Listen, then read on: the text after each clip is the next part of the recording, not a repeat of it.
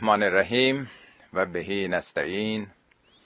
با عرض سلام خدمت خواهران و برادران عزیز ایمانی پیروان کتاب هدایت قرآنی و با عرض تبریک به مناسبت میلاد حضرت عیسی مسیح و سال نو میلادی.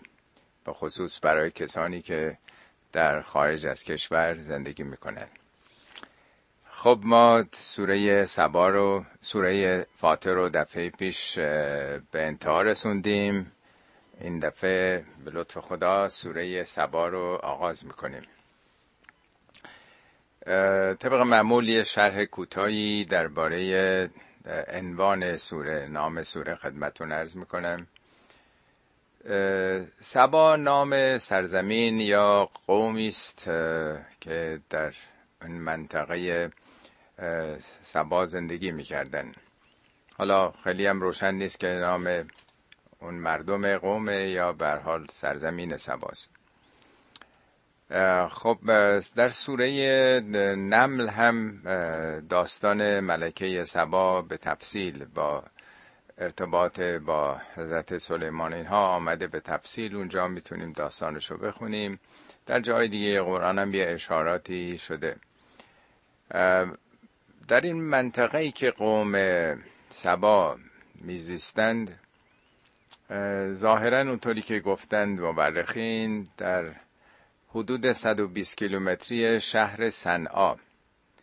یمن فعلی یک دشت وسیع بوده که با حفاری ها و کاوشایی که کردن آثار تمدن بسیار باشکوهی رو حدود سه هزار سال پیش سه هزار بین سه تا چهار هزار سال پیش در اون منطقه پیدا کردن.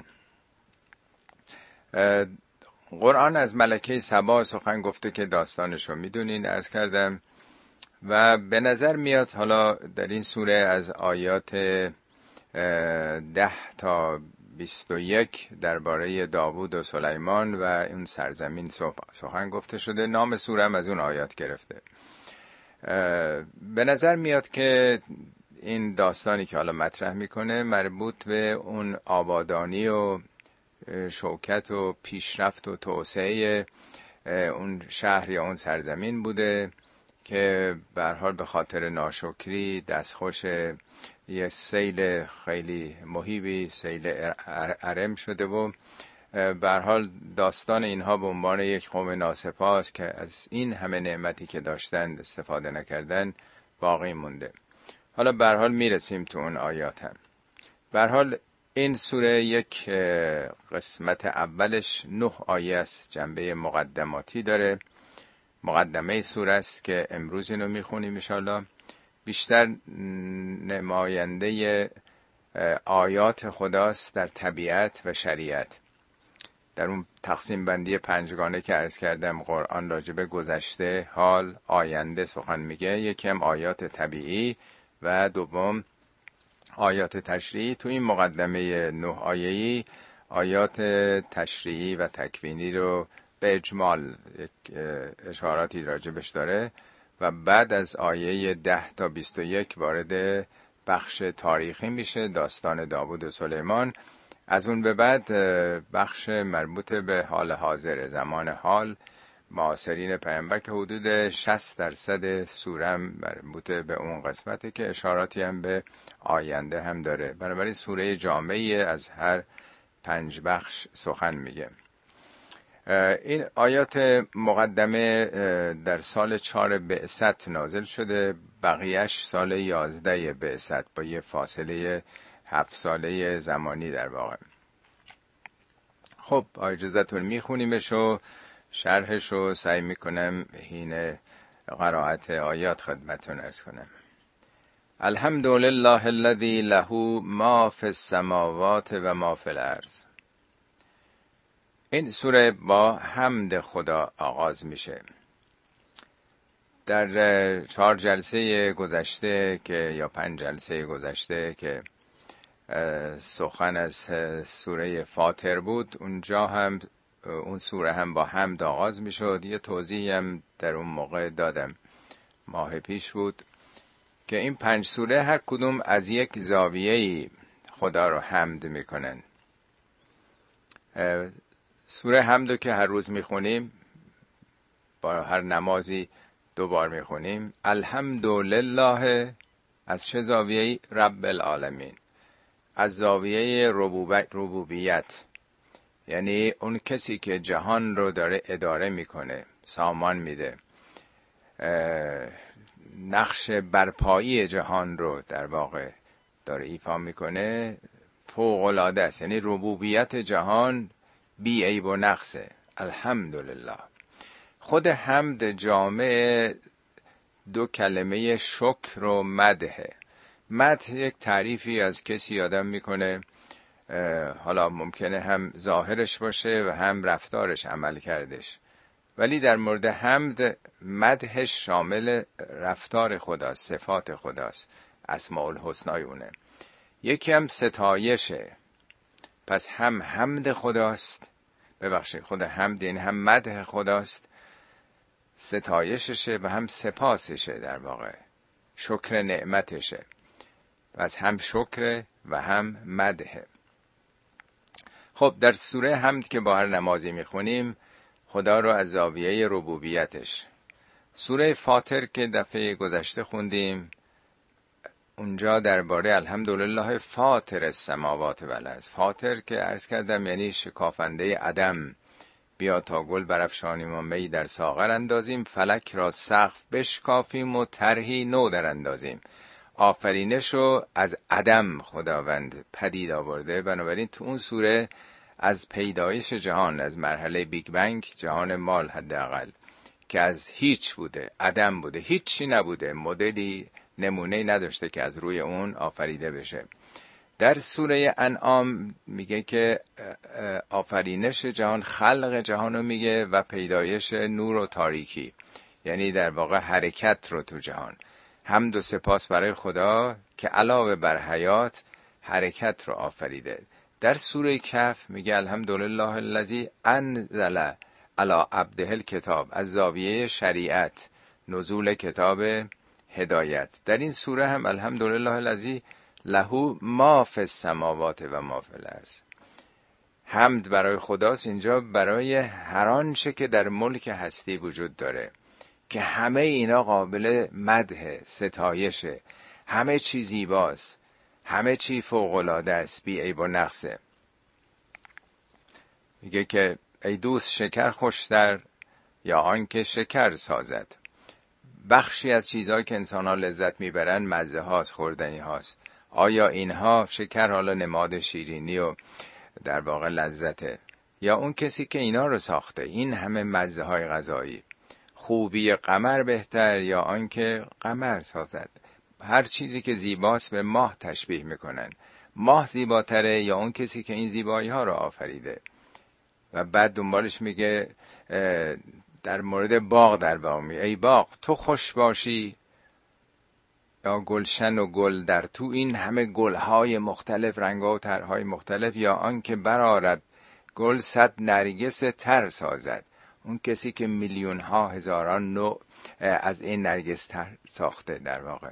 ای عقل تو خوش باشی در دانش و در بینش یا آنکه به هر لحظه صد عقل و نظر آرد یا سازد آرد. حالا از هر زاویه نگاه بکنیم فوق العاده است. حیرت آور همه اینها. خب اینجا حمد الحمدم که آمده الف لام معرفه که آمده یعنی دربست. هر چی ستایشه هر چی سپاسه دربست از آن خدایی است که لهو ما فی السماوات و ما فی همه اون چی که وجود داره مال اونه اون آفریده. پس اگر آدم یک بوی عطری مدهوشش می‌کنه یا گل زیبایی یا پرنده خیلی زیبا و لطیف و رنگارنگی یا در اقیانوس ها حتی اعماق دو سه هزار متری اقیانوس ها ماهی ها و موجودات بسیار لطیفی آدم می‌بینه. اینا تو ملک وجود خداست. همه رو او آفریده. به هر نگاه بکنید. در عالم کهکشان ها در عالم کلان یا در عالم ذره شگفتی هایی که در عالم ژنتیک وجود داره. لطافت هایی که در موجودات از همه اینها صفت خدا لطیف دیگه. یعنی بسیار چیزای کوچیک و نادیدنی هم خداوند به اونها نظر داره و تمام نیازهای اونها رو برآورده می‌کنه. پس در این سوره از همه زیبایی ها و همه خوبی های جهان داره خدا رو هم می‌کنه. در بست همه این مدح و ستایش ها مدح و شکر ها از آن اوست. ماف سماوات و ماف الارض. نه تنها در کره زمین ما خبر نداریم که میلیاردها میلیارد ستاره که وجود دارند تو اونها چه چیزایی هست که بر ما قابل درک و فهمی است اونام همش قابل مدح و ستایشه. و له الحمد و فل آخره نه تنها تو دنیا بلکه در عالم دیگه هم که بر ما پنهانه. در قرآن هست میگه ما تدری نفسون مازا اخفی لهم من قررت عیون هیچ نفسی نمی‌تونه درک بکنه تو دنیا اون نعمتهای چشم روشنی رو که خداوند فراهم کرده برای بندگان خاص خودش بندگانی که راه درست رو طی می‌کنن. پس در آخرت هم حمد از آن خداست. نه اینکه حالا آدم بگین زیبایا در اینجاست اون طرف نمی‌دونیم چه خبره. و هو الحکیم الخبیر. خداوند حکیم و خبیره کارش رو حکمته همه چیش درسته بی عیب و نقصه. حکیم یعنی چیزی که محکمه. هیچ جاش رخنه ای نیست. هیچ عیب و ایرادی نداره. مطلقا کارش حکیمانه است و خبیرم اینه کسی که خبره است. به جزئیات آگاهه خبر از همه چی داره. خب این آغاز سوره که تا انتها حالا شرح این مقدمه سوره است در واقع. آیه بعدیش در واقع درباره آیات تکوینی خداست. یعلم ما یلج فی الارض و ما یخرج منها و ما ینزل من السماء و ما یعرج فیها و هو الرحیم الغفور. اینجا علم خدا رو بر تمام ورودی ها و خروجی های زمین و تمام اونچه که به آسمان وارد میشه یا خارج میشه تمام ورود و خروجی ها رو. خداوند برش دانش داره بر ما ولی روشن نیست. یعلم و ما یلجو ایلاج یعنی به تدریج نفوذ کردن. یعلم و ما یلجو فی الارض آنچه که در زمین به تدریج فرو میره. اگر قرار بود ناگهان آب باران به سرعت می‌رفت تو طبقات تحت الارضی همه اون خواص خاک رو میشست نظر گیاهان اون مواد عالی شسته می‌شد. ولی به تدریج قطره قطره وقتی باران میاد در زمین فرو میره. حالا علاوه بر باران گرمایی که به زمین میتابه اونم یواش یواش به قسمت های عمیقترش نفوذ می‌کنه یا بعضی از پرتوب های خورشیدی. یعلم ما یلج فی الارض و ما یخرج منها. اونچه که از زمین خارج میشه. از زمینم هم آبها خارج میشن به صورت رودخانه یا قنوات و چشمه ها و همه اینها یا گازهایی که از زمین متساعد میشه.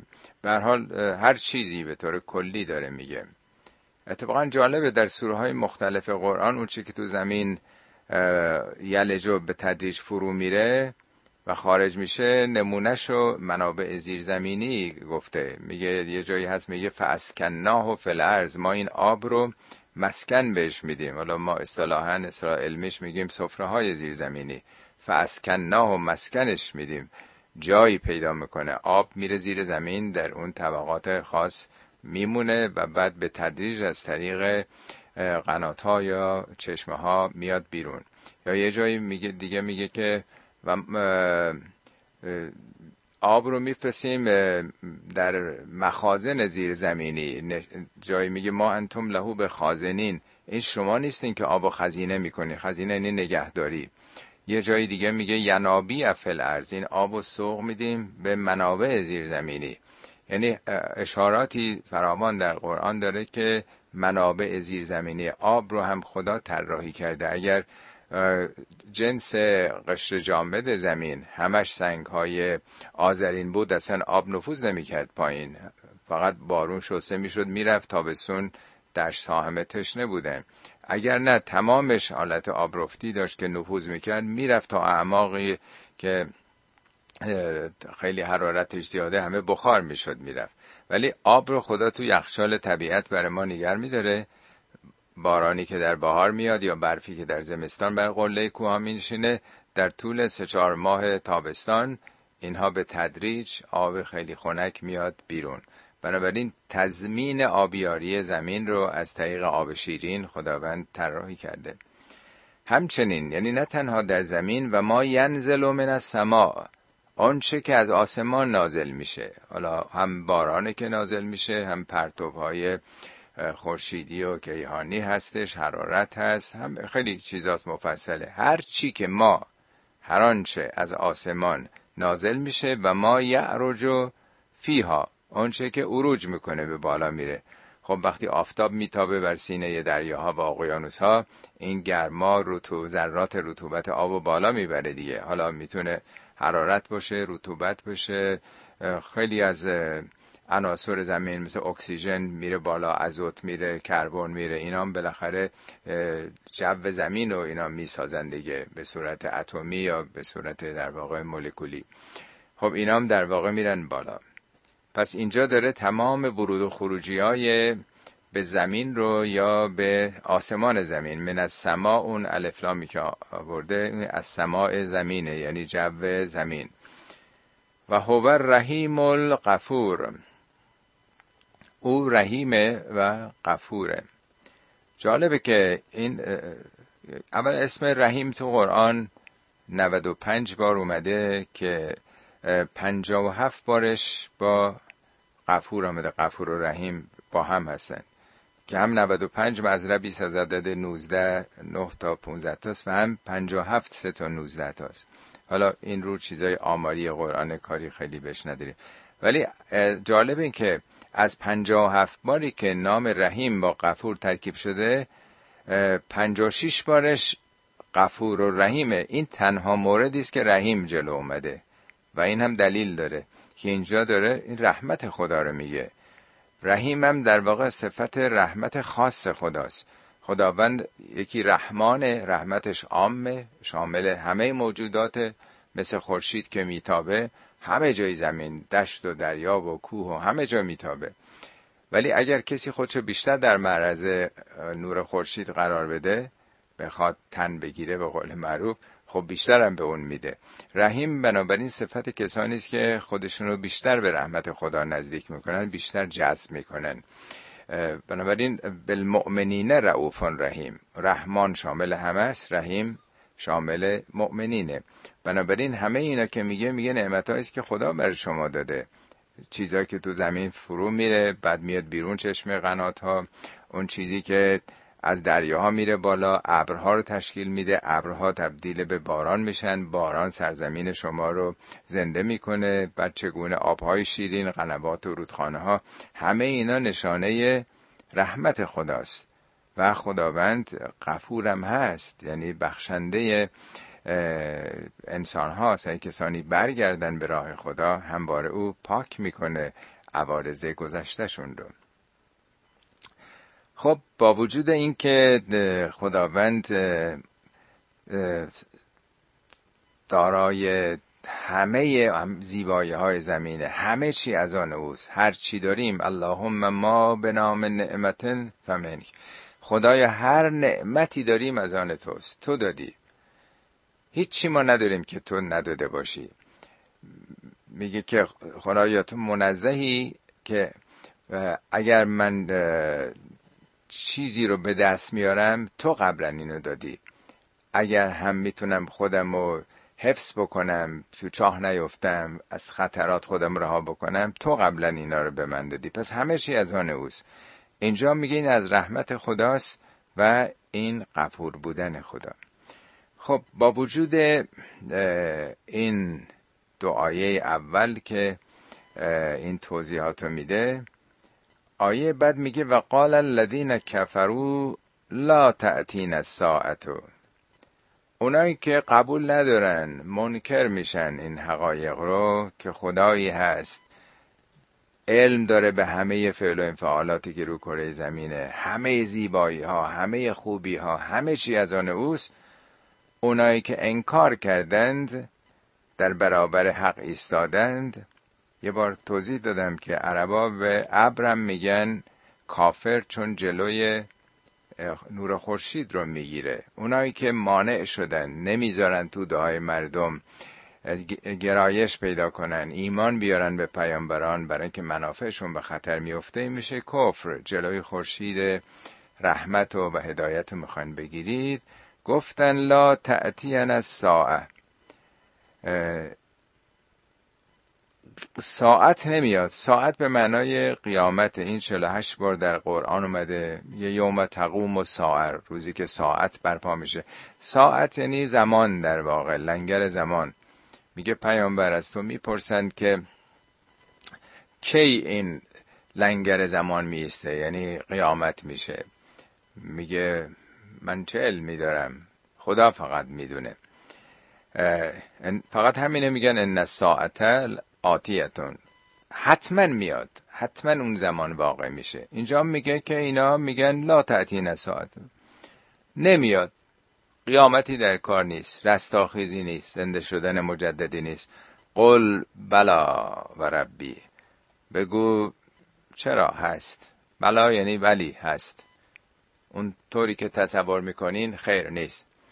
بلا و ربی این واوش سوگنده. سوگند به پروردگارم که لیعتین نکم لش تأکیده نکم اون نونش هم تأکیده. کم بوده به صورت ساده. کم لتعتیکم لتعتین نکم صد درصد خواهد آمد. شما میگی نخواهد اومد صد درصد خواهد آمد.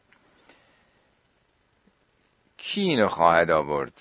عالم الغیبه. همون عالم غیب. خدا عالم غیبه. غیب یعنی پنهانی ها چیزایی که برای شما روشن نیست لا یعذب عنه مثقال ذره فی السماوات والارض ولا اصغر من ذلك ولا اکبر الا فی کتاب مبین لا یعذب یعنی پوشیده نیست پنهان نیست قائب نیست از علم خدا. انها یعنی از او مسقال و ذرتن یعنی به سقل به سنگینی ذره در عالم کهکشان ها ولا فی الارض. و همینطور زمین. ولا اسقر و منزالک حتی کوچکتر از این ذره مثلا خردل اگر بگیریم. یعنی اتم الکترون ذرات زیر اتمی. اونها هم کوچکتر باشه از علم خدا بیرون نیست.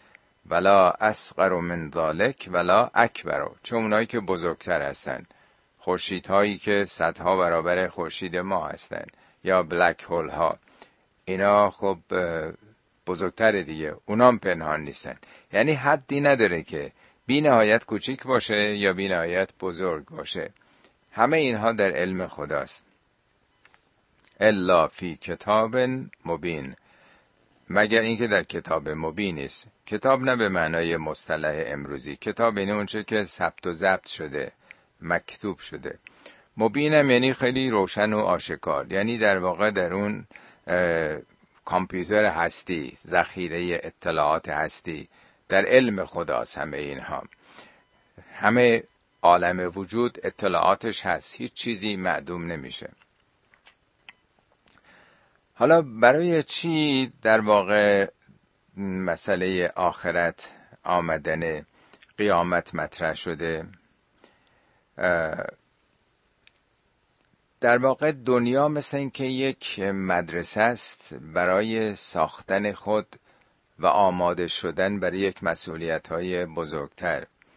بالاخره آدمیان برن مدرسه علم و دانش بیاموزن تعلیم و تربیت ببینن بعد بتونن به مشاغلی راه پیدا بکنن خدماتی بکنن جامعه توسعه پیدا بکنه پیشرفت پیدا کنن هم نظر شخصی فردی و هم نظر اجتماعی. خب جهان هم همینطوره. یکی از فیلسوفان می‌گفت که اگر آخرت نباشه همه چی مجازه. هیچ چیزی نمیشه گفت این کار بکن تو برو جان تو بده برای وطنت که نسل بد خوشبخت باشه. چرا؟ چطوری میشه این رو ثابت کرد؟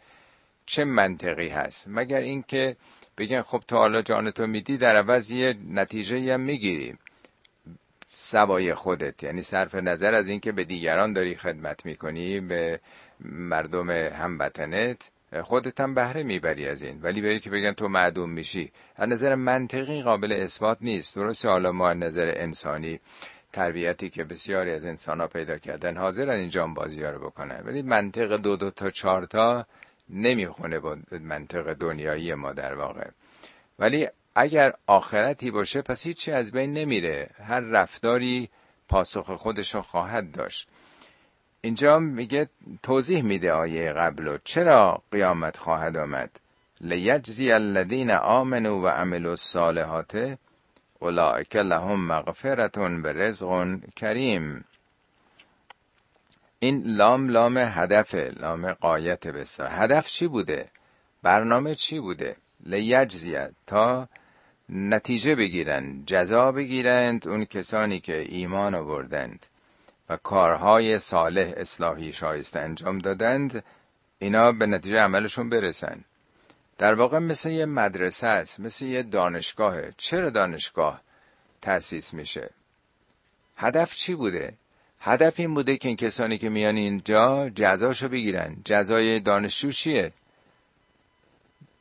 پزشک میشه مهندس میشه قاضی میشه. صدها رشته ای که وجود داره. چقدر زحمت کشیده؟ در چه راهی زحمت کشیده؟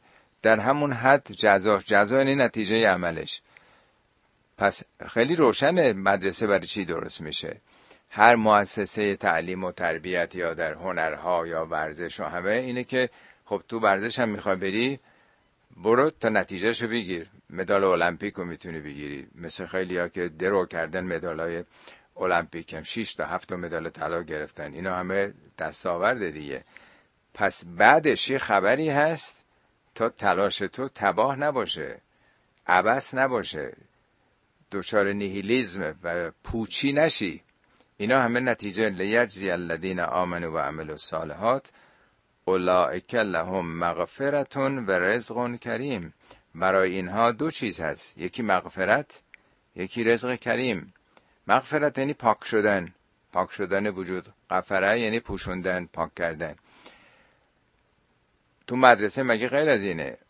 اون کسی که کلاس اول میره پاک میشه. چیش پاک میشه؟ جهلش نادانیاش. تعلیم می‌گیره تربیت می‌گیره. یکی این که هی پاک میشه از ندانسته ها از بیخبر بودن ها هی یواش یواش معایبش به صورت محاسن ای کمال پیدا می‌کنه میره. دوم رزق کریم. رزق کریم چیه؟ همون آموزش هایی که تو مدرسه می‌گیره یا تو دانشگاه معارفی رو که میآموزه حالا عرض کردم پزشکی مهندسی هر چیز دیگه. اینا کریمه خیلی با ارزشه. خب در عالم وجود هم همینطوره. مدرسه هستی هم همینه. جهان هم در واقع یک مدرسه است. بنابراین اگر بعدش خبری هست یعنی بعد از مدرسه بعد از دانشگاه خب نتایج تلاش تو اونجا دیگه ظاهر میشه. تا آخر عمرت حالا می‌تونی بهرمند بشی از اون آموزش هایی که دیدی. اتفاقا یه آیه دیگه در قرآن هست سوره جاسی آیه 22 میفرماید که خلق الله السماوات و الارض خدا آسمان ها و زمین آفریده برای چی؟ ولی تجزا کل نفسن به ما کسبت. برای که هر نفسی هر انسانی متناسب با مکتسباتش عمل کردش دستاورداش نتیجه بگیره. و هم لا یظلمون. هیچ کسی مورد ظلم قرار نمی‌گیره. ظلم یعنی کاستن از تلاش هر کسی. یعنی اصلا جهان در اختیار انسانه. میگه خلق الله سماوات و الارض ول تجزا پس انسان قابلیت اینو داره که حالا ما نمی‌دونیم شاید صد سال دیگه 500 سال دیگه هزار سال دیگه ده هزار سال دیگه.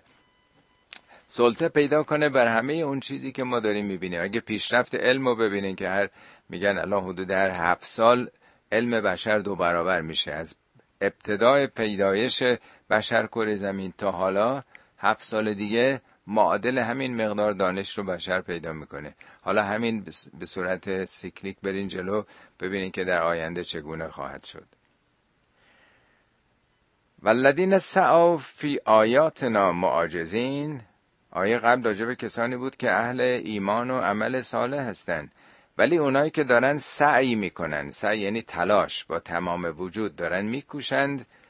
فی آیاتنا معاجزین. نشانه های ما رو آیات ما رو یعنی اگر پیامبری فرستادیم رسولی فرستادیم راه هدایتی رو روشن کردیم اینا تمام تلاششون اینه که به عجز در بیارن. خونسا بکنن تاثیر پیامبران رو. با حق در بیفتند. تنها این نیست که عقیده نداشته باشن. نه سعی و ترسع یعنی دویدن در زبان عربی. فلما بلغ معه سعی وقتی به سن دویدن رسید. دیگه الان رسیده به سن مثلا 5 سالگی که می‌تونه بدوه. سعی یعنی دویدن تلاش. با تمام وجود تلاش می‌کنن که به عجز در بیارن. مؤمنین و راه خدا رو منطق انبیا رو. اولائک لهم عذاب من رجز علیم. اونها عذابی خواهند داشت. نه اینکه خدا عذاب بده. میگه این نتیجه طبیعی تلاش برای مبارزه با حق با حق در افتادن. این نتیجهش عذاب عذاب یعنی محروم می‌کنن خودشونو. بارها از کردم معنای عذاب برخلاف اونچه که اکثریت تصور می‌کنند این شکنجه نیست. این خدا نیست که کسی را عذاب می‌کنه. از اونجایی که همه قوانین همه نظامات به خدا منتهی میشه. همه چی رو او قرار داده. همه قوانین نظامات از اونه خیلی جاها گفته که خدا عذاب می‌کنه. درست همونطور که تو مدرسه بالاخره یه کسی رد میشه تجدید میشه بالاخره مدرسه معلم یا مدیر اعلام می‌کنه. ولی واقعیتش اینه که رو عمل کرده خودشه. روی نمراتش که خود او کسب کرده. ولی چون از بالا مدیر مدرسه است که این قوانین نظامات گذاشته اونا لیست قبول شدگان و مردود شدگان رو اعلام می‌کنن. نظر خدا هم همینطوره.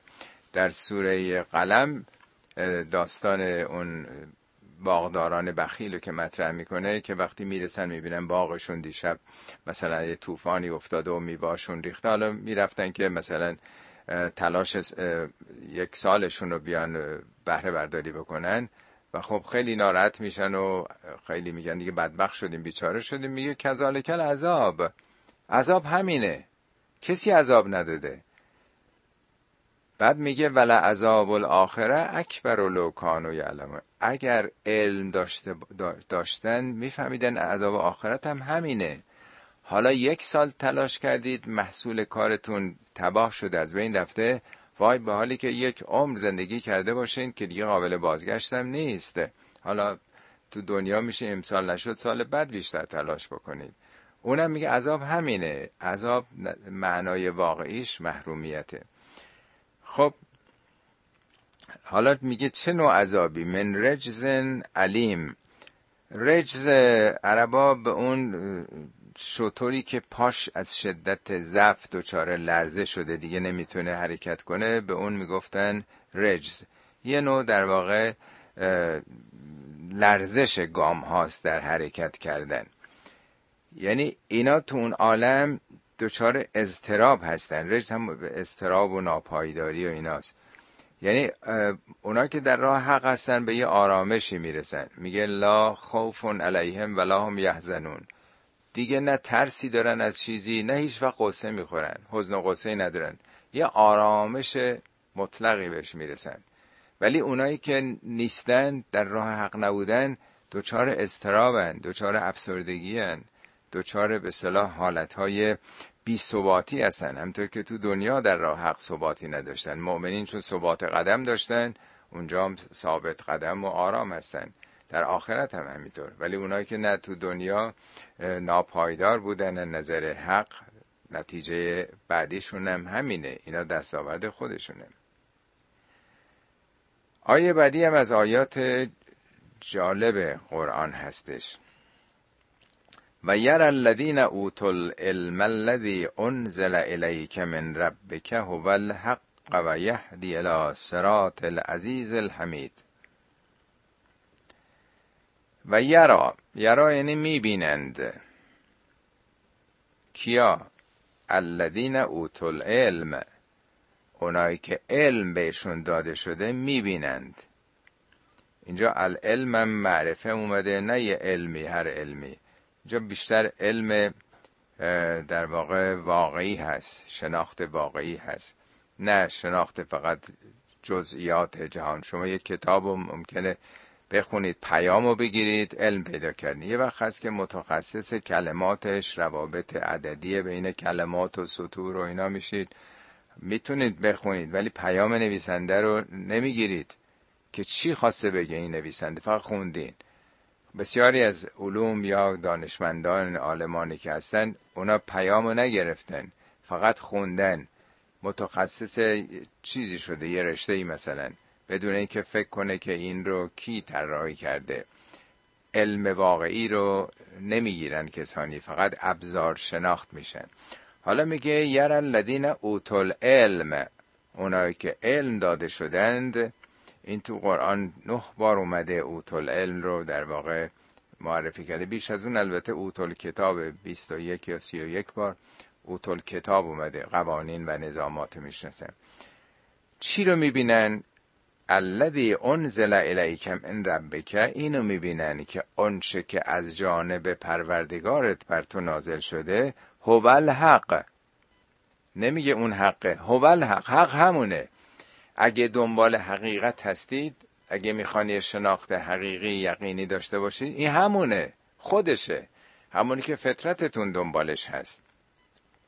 و دیگه چی؟ و یهدی الی صراط العزیز الحمید. و این کتاب رهبر شماست. یهدی نه اینکه هدایت می‌کنه. این ساده ترین معناشه. یهدی یعنی میرسونه. هدایت در عربی هم میگن ایصال به مقصود. وصل کردن شما رسوندن شما به اون مقصدی که دارین. یه جایی می‌خواین برید یه راهنمایی میاد شما رو میرسونه. یه وقت کسی از شما آدرس می‌خواد بهش میگی چپ میری راست میری این خیابون بعد دست راست این کار می‌کنه یه وقت هست میگی بیا دنبال من. خودتون میفتین جلو. به این میگن هدایت رسوندن. میگه این کتاب شما رو میرسونه. حالا نگفته یهدی الا سرات المستقیم اینجا. چرا گفته یهدی الا سرات العزیز الحمید؟ عزیز الحمید خب صفت خداست عزیز و حمید. می‌تونه صفت راه هم باشه چون به راه نسبت داده شده سرات العزیز الحمید. راه میشه گفت راه خداوند عزیز و حمید. یا این راهی است که ویژگی هاش همون صفات خداست. از جمله دو صفت عزیز و حمید. عزیز یعنی ابرقدرت یعنی سربلندی. یعنی اگر از این کتاب به طور راستین واقعی تبعیت بکنن مردمی به سربلندی می‌رسن در جهان. نه سرفکندگی نه خاری نه عقب افتادگی نه جهالت نه استثمار زدگی استعمار زدگی استعمار شدگی عقب افتادگی. وضعیتی که امروز مسلمان در دنیا دارند یا مسیحی در قرون وسطای مسیحی داشتند ارتجاع مذهبی زمان خودشون اسیر شده بودند ناشی از چیه؟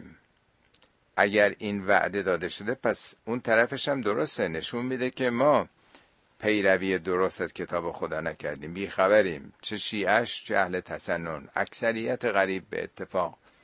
اندکن اونایی که قرآن رو کتاب راهنمای عملشون گرفته باشن. نه فقط یه آشنایی برای ثوابش این سوره رو بخونیم حاجاتمون برآورده میشه. میگه یهدی الی صراط العزیز الحمید. هم جامعه رو ملت رو به عزت به سربلندی میرسونه و هم حمیده. به راه حمید. حمید مبالغه حمده. حمد یعنی ستایش دیگران.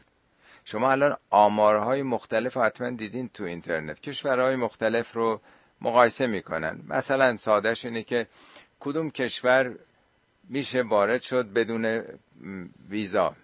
اون کشورهایی که شهروندانش رو همه کشورها بدون ویزا میپذیرن. کشورهایی که هیچ جا نمیپذیرن. یا یک کشور دو کشور سه کشور. یا مردم کدوم کشور خوشبخترن. دانشگاه های کدوم کشور در رتبه بندی دانشگاه ها بالاتر هستن. هنرها ورزش ها کدوم کشور همه چی. یعنی همه موضوعات. وقتی حتی توی ورزش هم می‌بینیم که کشوری مثلا در فوتبال در یه چیز دیگه برنده میشه همه حمد می‌کنن یعنی تعریف می‌کنن از ورزشکارا. حالا اینا مثال های ساده است. یعنی پیروی از این کتاب همونطوری که تا قرن چهارم حدودا مثلا مسلمان ها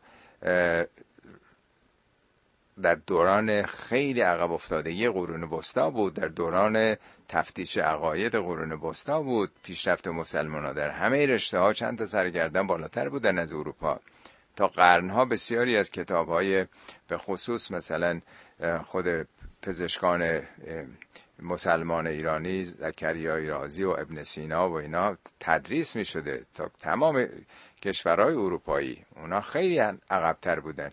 پس اون موقع که عمل می‌کردند مورد حمد و ستایش و تعریف بودن.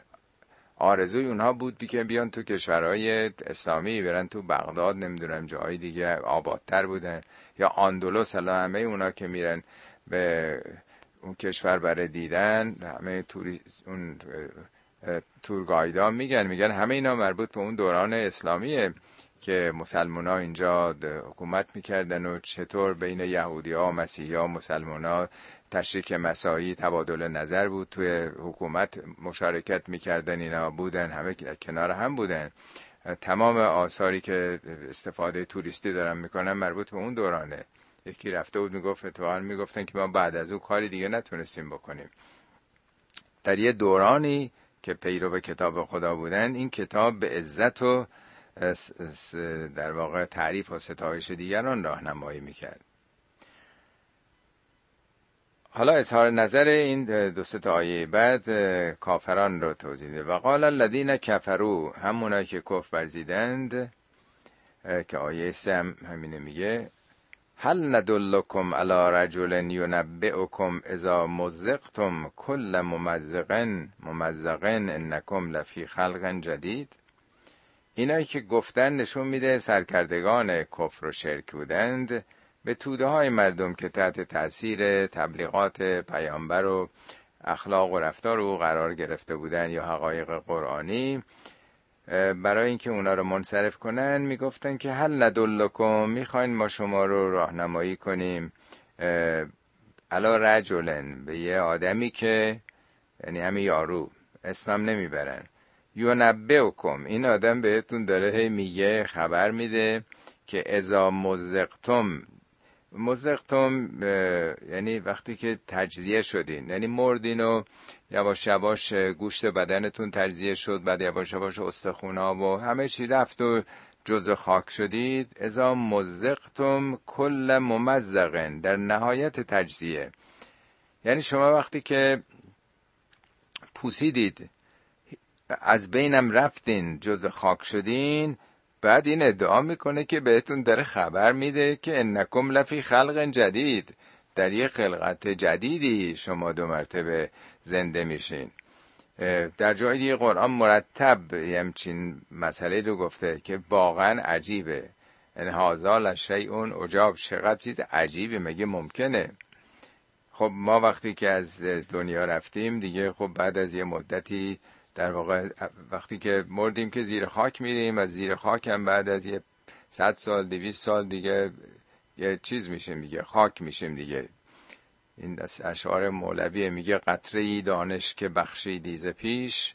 خدایا اون دانشی که به ما دادی که مثل یه قطره بیشتر نیست. قطره ای دانش که بخشی دیزه پیش متصل گردان به دریاهای خیش.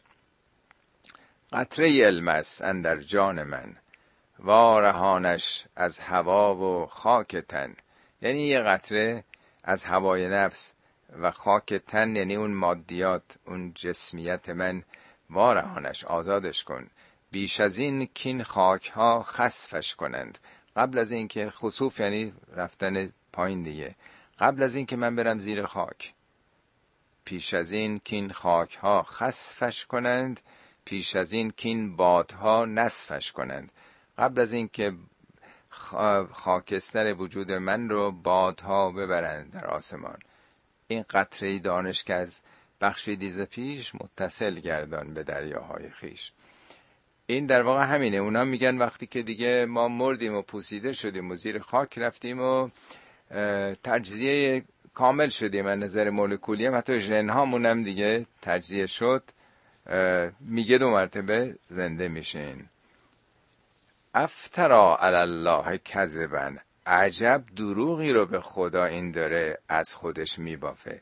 افترا یعنی بافتن از خود ساختن من در آوردی خیلی تو قرآن این شاید بله کنم پنج شست بار افترا اومده باشه. اگه اشتباه نکنم بله همچه حدودی شست بار فکر کنم.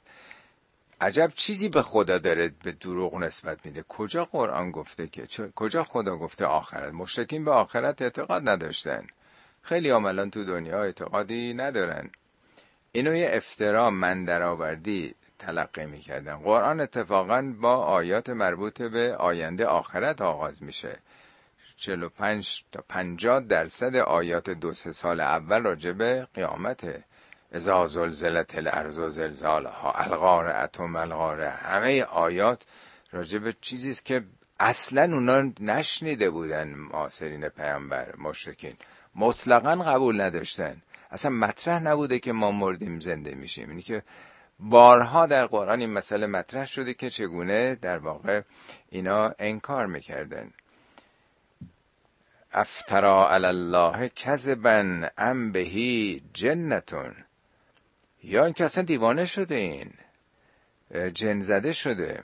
جنه هم به معنای دیوانگی گرفتن و هم اون موقع که دلایل روحی روانی رو که نمی‌دونستن. وقتی یک کسی دچار حالت مالی خولیایی می شده یا فرض کنید چیزاش از دست می‌رفته می‌گفتن جن در روحش رسوخ کرده.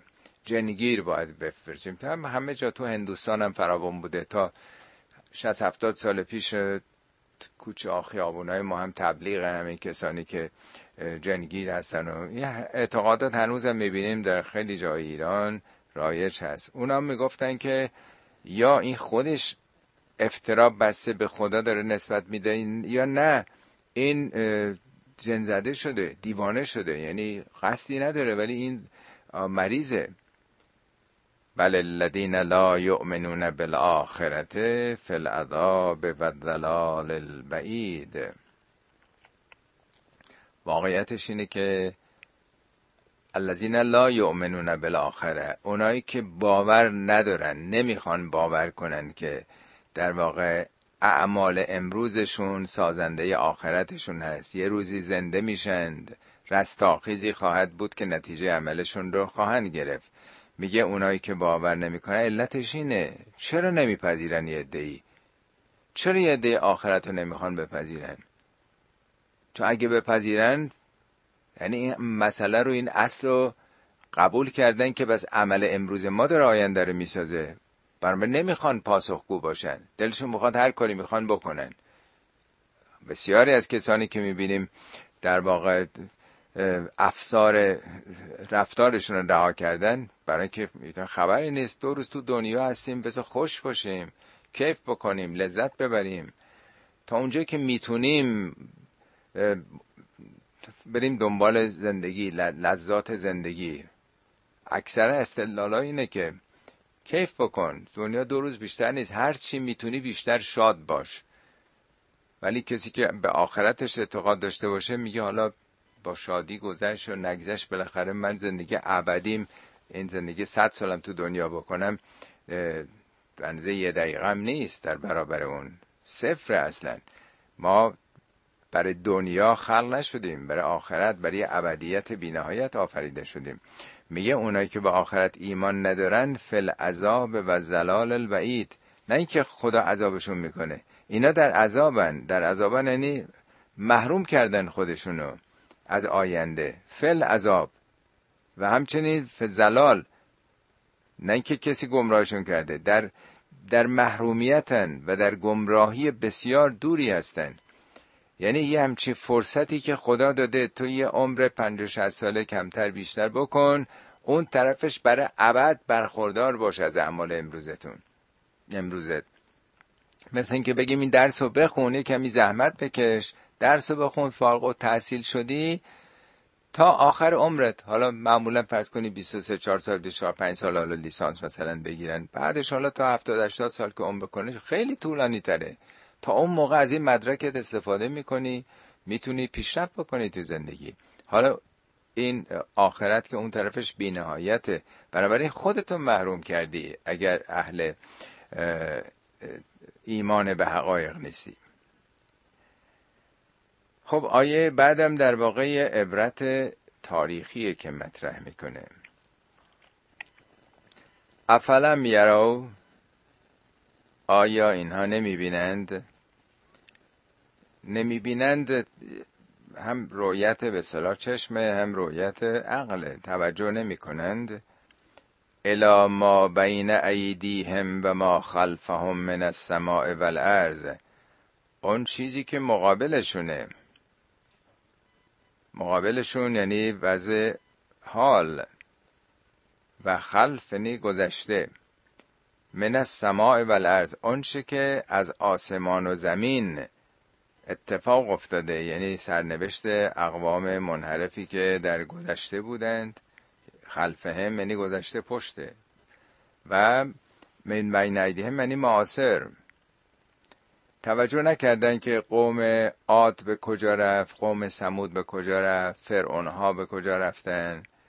سرنوشت اقوام پیشین رو اینا نشنیدن نخوندن. از آثار خرابه هاشون عبور نکردند. ان نشع نخسف بهم الارض او نسقط علیهم کسفا من السماء. اگه مشیت ما غیر از این بود این امنیتی که ما به شما دادیم یعنی شما در واقع بین دو آتش دارید زندگی می‌کنید زیر پاتون آتشه زیر پاتون آتش فشانه. چندین بار عرض کردم که زخامت پوسته جامد زمین در برابر طبقات پایینیش که مذاب یا خمیری شکلن بسیار داغن از پوست سیب خیلی نازکتره. پوسته سیب نسبت به اون قسمت میوه چقدر نازکه؟ پوسته جامد زمین از اونم نازکتره. حدود یک سوم فکر می‌کنم به بار حساب کرده بودم. انقدر در واقع ما زیر پامون انقدر خطر آتشفشانی و زلزله و اینا وجود داره. بالا سرمون هم گدازه های آتشفشانی هست که در طول تاریخ میلیون ها سال دائما اینطوری بوده. دائما آتش فشان هم به جای زمین بوده دائما این گدازه ها بوده دائما زلزله می شده حالا مشیت خدا ایجاب کرده که یه امنیتی برای شما فراهم بکنه. محیط زیستتون امن در واقع. آیا به گذشته اون اتفاقاتی که از آسمان یا زمین افتاده بر اقوام پیش توجه نکردید؟ چه دریاها که فرعونها درش غرق شدن؟ چه آتش فشانهایی که قوم لوط فرض کنید یا مثلا زلزله ها نمی‌دونم. انواع اینا خوب بوده در طول تاریخ گذشته. ان نشع نخسف بهم الارض. اگه غیر از این بود یعنی این امنیت رو ما نداده بودیم اینا خصوص یعنی فرو, فرو رفتن اینا در زمین فرو می رفتن یعنی این زلزله که میشه جابجا جا میشه زمین دیگه. در مورد قوم لوط میگه و جعلنا عالیه ها جعلنا عالیه ها سافله ها قسمت بالای زمین زیر رفت یعنی زیر و رو شدن. یا در مورد قارون میگه اون خونه عظیمی که ساخته بود چگونه رفت زیر زمین. خیلی جاها که در واقع حرکت می‌کنه زمین. حالت بارندگی زیاد بشه حالت اسلایدینگ پیدا می‌کنه سر می‌خوره دامنه تپا خیلی شهرهای می‌بینیم به مرتبه هم می‌بینیم میره زیر خاک. جاده ها می‌بینیم عوض شده. یه قطعه جاده رفته صد متر طرفتر. زمین حرکت می‌کنه دیگه. یا توده های ابر. به همول ارز اینا زیر زمین میرید میرن. او نسقت علیهم یا ساقط میشه بر اونها. کسفن من از سما کسف در واقع به اون توده ابر تیره و متراکم گفته میشه. گدازه های آتش فشانی هم که مثل همون ابر تیره است دیگه. یا این برشون سقوط می‌کرد. ابر که سقوط نمی‌کنه رو سر انسان ابر معمولی که بارانزا هستش. این در واقع توف آتش فشانی بهشون میگن خاکسترهایی که الان شهر وزوا در مثلا ایتالیا خیلی از شهرهای اونجا که الان کابوشایی که می‌کنن می‌بینن همه در واقع خاکستر اومده همه رو پوشونده. تمام الان زندگی ها یا حتی افرادی که با اون خاکستر در واقع سوختن ولی این قالب گرفته این خاکستر ها اینا رو وقتی حالا کنار می‌زنن و خونه ها زندگی ها ظرف و ظروف و وضعیت آدمایی که اون گرفتار شده. میگه همه اینا ممکن بود باشه دائما. ولی خداوند اینا رو در واقع از شما منصرف کرده امنیتی پیدا کردین. نفی ذالک لآیتن در این موضوع که این امنیتی که خدا داده که در این شرایط دارین زندگی می‌کنید همه چی رو برای حیات شما تضمین کرده این یه آیه است. لآیتن لامش هم تأکیده. مسلما آیه است. ولی برای کی؟ لکل عبد منیب کسی که خودش رو عبد خدا بدونه. نه اینکه عبد هوای نفس خودش باشه بنده خودش باشه خود پرست باشه هوا پرست باشه. عبد منیب. بنده باشه که منیب در واقع معنا شبیه توبه است ولی توبه مکرره. به زنبور اصل میگن نوب چون دائما میره شهد گل میاره برمیگرده به کندو. در روز من نمی‌دونم چند چندین ده بار یا صد بار میره و میاد. در واقع یک تمثیل یک اینو در جای دیگه مرز کرده بودم مثل کشتی های قدیم اگر تصور بفرمایید که با نیروی باد حرکت می‌کردن از طریق بادبانا. از یک مقصدی که حرکت می‌کردن فرض کنید از اروپا می‌خوان برن امریکا. خب باد موافق هست مخالف هست طوفان هست گردباد هست. خب این ناخدا باید مطابق قطنما و نقشه طبق نقشه می‌دونه. فرض کنید می‌خواد بره نیویورک از مثلا انگلستان با چه زاویه ای باید بره؟ و بادبانش رو به چه زاویه ای باید تنظیم بکنه؟ و دائما هم امواج دریا و طوفان ها کشتی رو به چپ و راست می‌خوان ببرن. دائما ناخدا با هر انحرافی که به چپ یا راست پیدا کرد باید تنظیم بکنه برگرده به اون مقصد درستش. وگرنه مثل کشتی تایتانیک میشه که خورد به اون کوه یخ و غرق شد. مهمترین و بزرگترین نماد صنعت حدود یه قرن پیش بود که در اولین حرکت دریایی خودش غرق شد. بنابراین این دائما محاسبه و مراقبه کاری که عارفان میگن که هر روز آدم باید محاسبه بکنه که از صبح رفتم بیرون شب برگشتم چی کار کردم چه هنری به خرج دادم چه باری رو از دوش کسانی برداشتم چه سنگی رو از جلو پای کسی برداشتم. هم مراقبت بکنه بر عملش هم محاسبه بکنه که دستاورد من چی بود مگه چقدر عمر می‌کنم؟ عمرم محدوده دیگه. میگه کل ماه و آتن قریب. هر چی که تو برنامه آینده است خیلی نزدیک بدونید. میگه من کانم متیت و لیل و نهار کسی که بر مرکب بر اسب شب و روز سواره فهو یسار به دارن میبرنش. و این کان واقفا حتی اگه متوقف هم باشه داره میره. ما سوار ماشین زمانیم. زمان داره ما رو می‌بره. چون داره می‌بره پس دائما باید مسیر رو اصلاح کرد. دائما آدم باید خودش رو برگردونه مطابق اون کتابی که یا نقشه ای که گفته با کجا کدوم سمت باید برین با چه زاویه ای دائما بادبان و سکان و, و قطب نما و نقشه رو باید نگاه کرد. حالا برای آدم دیندار یک آدم مسلمانم کتاب راهنمای عملش هست. به این میگن عبد منیب که از خیلی از انبیا این صفت رو به کار برده. فکر کنم ایوب فکر کنم بله فکر کنم داوود و سلیمان هم باید باشه.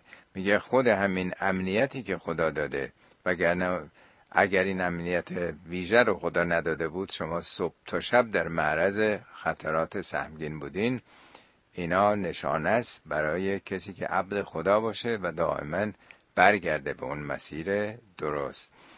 خب صدق الله العلی العظیم. دفعه بعد انشالله از آیه ده تا بیست و یک که قسمت شیرین و قصه مانند سوره سباس داستان داوود و سلیمان که بیشترم به زبان البته تمثیل و استعاره هستش این قصه. انشالله اگر عمری باشه توفیقی خدا بده اون قسمت رو خواهیم خوند. بسم الله الرحمن الرحیم و با سلام خدمت دوستان عزیز و ارجمند اصحاب قرآنی روزای چهارشنبه. خب امروز طبق قرار قبلی به بخش دوم آیات سوره سبا از آیه ده به بعد می‌پردازیم. خب طبق معمول نگاهی به آخرین آیه یا آخرین آیات جلسه قبل می‌کنیم که پیوند آیات برقرار بشه. آخرین آیه که خوندیم درباره امنیتی که در آسمان ها و زمین وجود داره. میگه که افلم یرو الا ما بین ایدیهم و ما خلفهم. آیا این منکران نگاهی نمی‌کنن به این آسمان پیش روشون این زمینی که مقابلشون هست که اگه می‌خواستیم یعنی اگه مشیت ما غیر از این امنیتی بود که برای حیات زمینی یا برای انسان ها پدید آمده مثل ادوار گذشته مثل میلیون ها سال پیش یک سره همش زلزله بود و آتش فشان بود و این زمین اونها رو فرو می برد دائما این لایه های زمین زیر و رو می شد و از آسمان گدازه های آتش فشانی می بارید آیا توجه نکردن این امنیتی رو از بالا و از زیر پاشون کی براشون قرار داده؟ بعد میفرماد که ان فی ذالک انم تأکید لعایتن لامش هم تأکید دو مرتبه. صد درصد اینا یک نشانه است. نشانه بر وجود یک اراده یک مشیتی یک هوشمندی ورای این زمین و آسمان. ان فی ذالک لآیتا لکل عبد منیب برای هر بنده منیب. حالا منیب یعنی چی؟ به زنبور اصل میگن نوب چون دائما به کندو رفت آمد می‌کنه. مرتب میره بیرون تلاش می‌کنه تکاپون می‌کنه شهد گلها رو میمی که بر میگردونه این کار مثبتش رو به کندو دو مرتبه میره. من نمی‌دونم چند صد بار در روز این حرکت رو تکرار می‌کنه یا چند هزار بار نمی‌دونم. منیب یه صفت بسیار متعالی است. که در مورد ابراهیم فقط به کار رفته. میفرمد ان ابراهیم لحلیم اباه منیب. ابراهیم عجب آدم حلیمی بود. حلیم کسی است که می‌تونه احساسات و غرائزش رو کنترل بکنه عقلش حاکم باشه حلم یعنی تحمل دیگران. چقدر عاطفی بود و چقدر منیب بود. در مورد داوود و سلیمان هم آمده که هر دو وقتی که اشتباهی در داوری کردند ثم اناب برگشتند. بنابراین این صفت منیب البته یکیش خیلی مبالغه درباره ابراهیم آمده به شدت ولی این کلمه انابه و بازگشت در مورد داوود و سلیمان هم اومده که این جلسه راجع به این دوتاست. یعنی پیوند اون آخرین آیه جلسه قبل به آیات امروز معلوم میشه که چرا حالا از داوود و سلیمان داره ذکر می‌کنه. اما منیب صفت بسیار بالایی است. در قرآن میفرماید که این بهشت برای کیه؟ لکل عبد منیب. برای هر بنده است که منیب باشه اهل انابه باشه. میفرمایه آیه سی و, سی و سه سوره پنجاهم سوره قافه. میفرماید که من خشی الرحمن بالغیب. کسی که در پنهانی بیم از خدا داشته باشه. یعنی وقتی که خب مردم نمی‌بینن می‌تونه هر خلاف و خطایی بکنه ولی اینی که باور داشته باشه یه خدایی حاضر و ناظر و بسیر هست اون خشیت داره اونجا و جا به قلب منیب.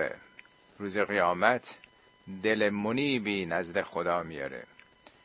این جمله ای که چگونه قلبی با چگونه دلی آدم باید پیش خدا بره یکی در ماره منیب گفته یکی هم دعای حضرت ابراهیمه که میفرماد خدایا رب لا تخزنی یوم یبعثون پروردگارا روزی که مردم مبعوث میشن منو خار و ذلیل نکن.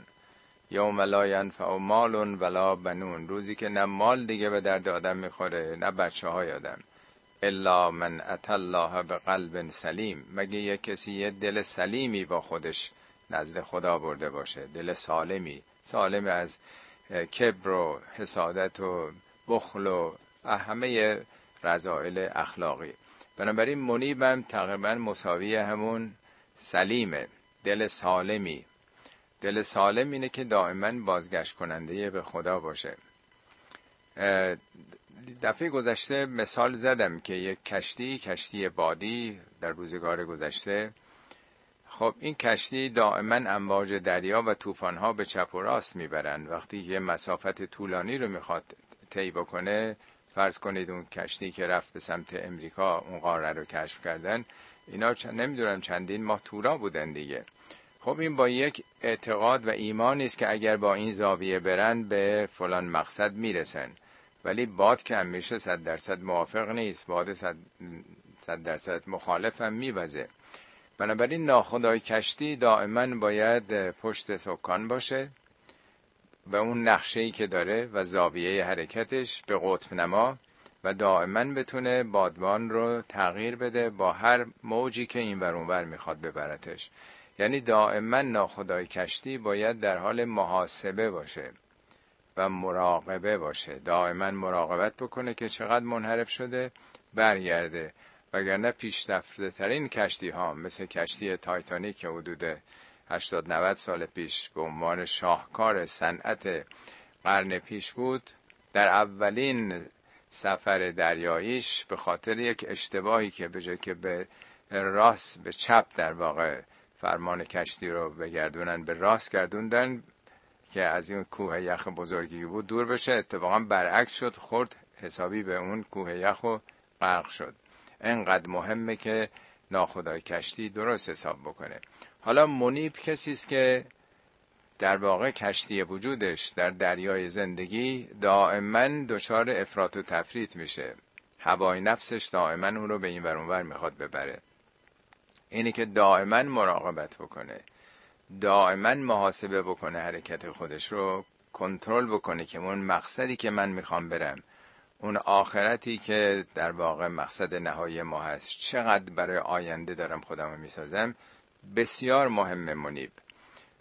در واقع منیب یعنی کسی که دلش سالم بوده تو دنیا. با یک دل سالمی نزد خدا خواهد رفت.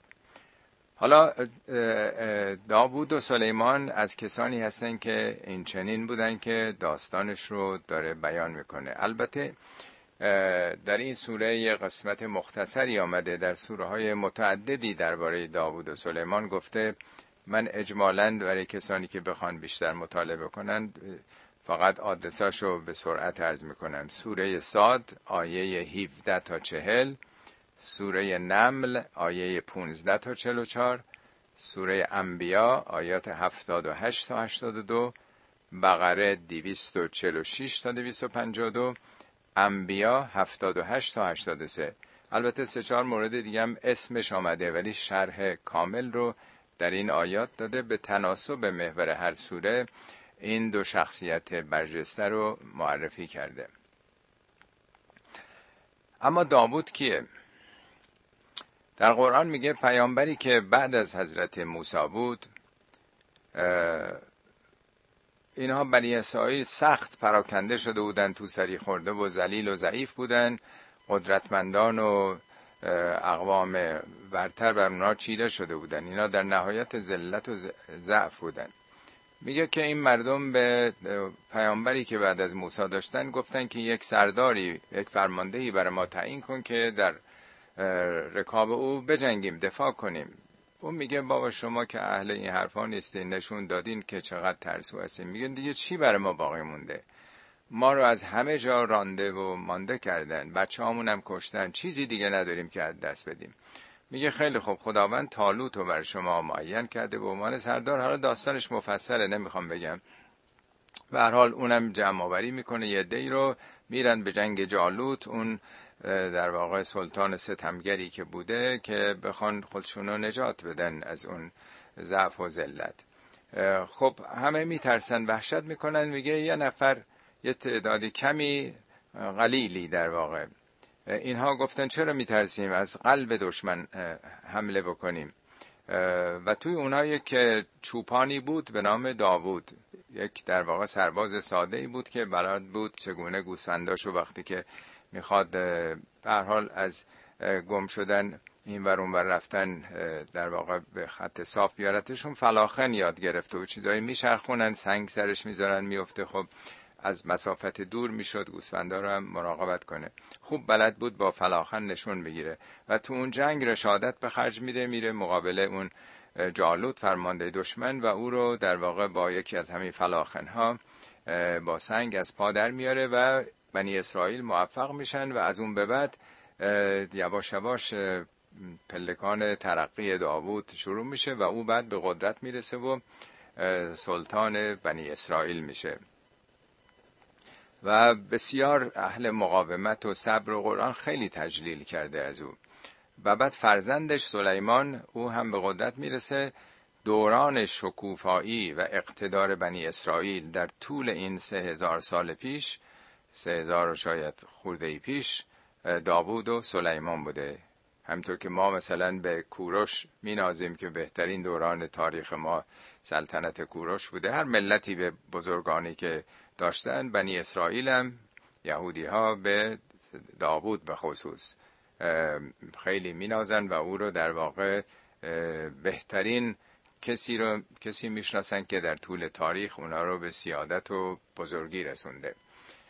خب در اینجا به یک بخشی از توانایی های داوود. هر دوی اینها این پدر و پسر صاحب علم بودن علم ویژه‌ای پیدا کرده بودند. به مراتب از زمان خودشون فراتر بودند و داوود نماد صبر بوده مقاومت و تحمل و سلیمان نماد شکر یعنی بهره برداری از نعمات خدا. خب میفرماد لقد آتینا داوود منا فضلا. ما به داوود از جانب خودمون یک فضیلتی بخشیدیم. این یک نوع مثل علم لدنی یک نوع مثلا برتری. فضل اون چیز اضافه است دیگه. خب از جمله اینجا به برخیش اشاره می‌کنه. یا جبالو اوبی معهو ای کوه ها به همراه او بازگردید. اوبی چون جبال جمع مکسره این یه گرفته. اوب یعنی بازگشت در واقع. حالا توضیح میدم. معهو یعنی همراه او. یعنی با او همراهی بکنید. در بعضی از آیات قرآن گفته که سخرنا معهل جبال جبال رو رام او کردیم مسخر او. یعنی این توانایی رو پیدا کرد که در کوه ها معادن و شناسایی بکنه و استخراج بکنه. حالا به تفصیل در سوره های دیگه گفته که چگونه می‌تونست این کارها رو بکنه. و تیر همچنین تیر رو به همراهی او یعنی به کمک او. تیر رو هم در سوره های قبل توضیح داده بودم. ببینید در این روزگار به حال تلفن هست تلگراف هست ارتباط به همه جای عالم برقراره. ولی در هزاره های پیشین به خصوص برای سرزمین پهناوری مثل ملک سلیمان سرزمین سبا امکان ارتباط یک سلطانی یک رهبری با بخش های مختلف مملکت نبوده. نه ماشین بوده نه جاده بوده.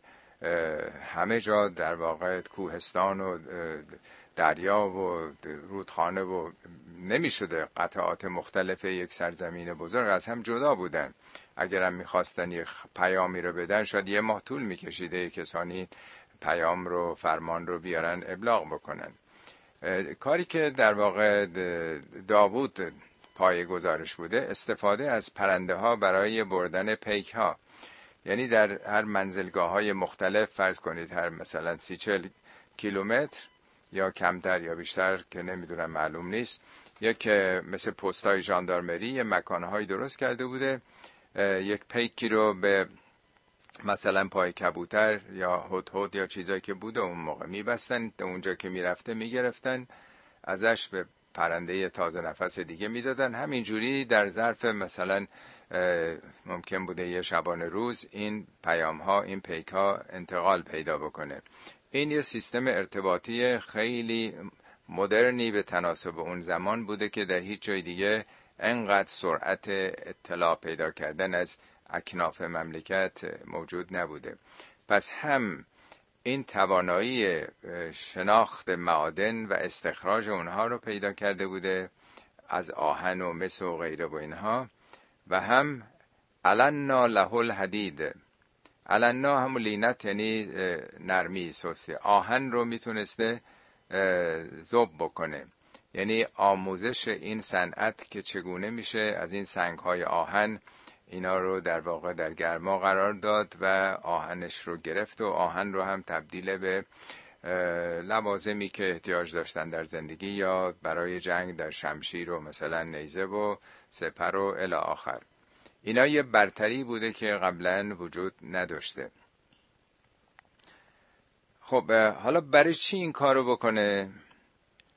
چه ضرورتی داشته که بتونه آهن استخراج بکنه و یا مس مثلا و بتونه اینها رو آب بکنه؟ انعمل سابقاتن. این فرمان در واقع به او داده شده که سابقات با قینه. یعنی در واقع لباس های جنگی یعنی زره تمام تنه این کلمه سبقه با قین میگه اسبق علیکم نعمه ظاهرتن و باطنه. خدا نعمات ظاهری و باطنیشو بر شما فراوان کرده بیکران کرده. حالا این کلمه سابق در مورد وقتی که زره به کار برده میشه این تمام تنه یعنی تمام پا رو بگیره و تمام بدن رو و سر رو بگیره. یعنی یک لباس زره تمام تنه. و قدر فسرد سرد. در واقع به منسوجات که میبافن گفته میشه و در اینجا منظور در واقع این حلقه های زره هستش. یعنی او تونسته بود با زوب آهن اینا رو تبدیل به سیم بکنه مفتول بکنه با آلیاژ مس و اینا که خب اون موقع معمول بوده. می‌تونست اینا رو بعد وقت حلقه حلقه بکنه. قبلا لباس های خیلی مثلا تیکه های آهن بود خیلی سنگین یه سرباز دیگه نمی‌تونست با اون حرکت کنه. و بعضی جاها می‌تونستن بذارن که در معرض ضربه شمشیر یا نیزه بوده. ولی این تمام تن یه لباس خیلی سبکی که با این مفتول های سیمی میپیچیدن که سرباز رو حفظ می‌کرد. و قدر اندازه بگذار نه که یکی گشاد یکی تنگ باشه. قشنگ در واقع همه رو اندازه که بتونه تمام تنه رو زیر بغل و همه جا رو بگیره. خب چون این یک صنعت پیشرفته ای بوده موجب برتری سپاه او میشه دنباله آیه توصیه می‌کنه که با این امکاناتی که به دست آوردین و عملو صالحا. اصلاح بکنید. نه تهاجم و حمله به کشورهای مجاور اقوام مجاور. برای ایجاد صلح و آشتی اقتدار داشته باشید در برابر متجاوزین در واقع اینها رو استفاده کنید و بدونید انی به ما تعملون بسیر من به اونچه که می‌کنید کاملا بینا هستم. خب اینو حالا در سوره های دیگه هم گفته. از جمله میفرماد که علمناه و صنعت لبوسن لکم به او صنعت لباس دفاعی یعنی زره رو آموختیم. جالبه که خود اون نشون میده که اون چی که در اسلام مجازه دفاعه نه حمله. و نمی‌گفت صنعت مثلا زره شمشیر رو به اون آموختیم. یعنی اینی که بتونید از خودتون دفاع بکنید. علمناه صنعت لبوس لکم لتحسنکم من بعثکم تا بتونه شما رو در برابر خشونت و تجاوز دشمن حفظ بکنه. دفاع بتونین بکنید. خب تا اینجا در واقع به صورت کوتاه دو تا نشانه از داوود میده که ارز کردم در اون سوره که آدرس دادم به تفصیل بیشتر اینها رو مطرح کرده. اما به فرزندش سلیمان که او هم ارث از پدر می‌بره در جایی هم دیگه گفته که ما او رو در واقع میراث دادیم توانایی های داوود و به سلیمان و ورسنا و سلیمان. ولی سلیمان الریح قدوها شهر و رواهها شهر. اما برای سلیمان فضیلتی که برای سلیمان بخشیدیم ریح ریح یعنی باد. در سوره های دیگه میگه آصفه باد شدید طوفان در واقع. قدوها شهر قدو به بامداد میگن شهرم که ماه دیگه به اندازه یک ماه. و رواه ها در واقع شامگاه میگن غروب میگن اونم یک ماه. ظاهرا اینطوری که مفسرین هم گفتن میگن حرکتی که این طوفان می‌کرده این باد آصفه یعنی خیلی شدید این به اندازه مسافتی بوده که در یک ماه یک آدم می‌تونست راه بره کاروانهایی که می‌رفتن. یعنی اینقدر این باد شدید.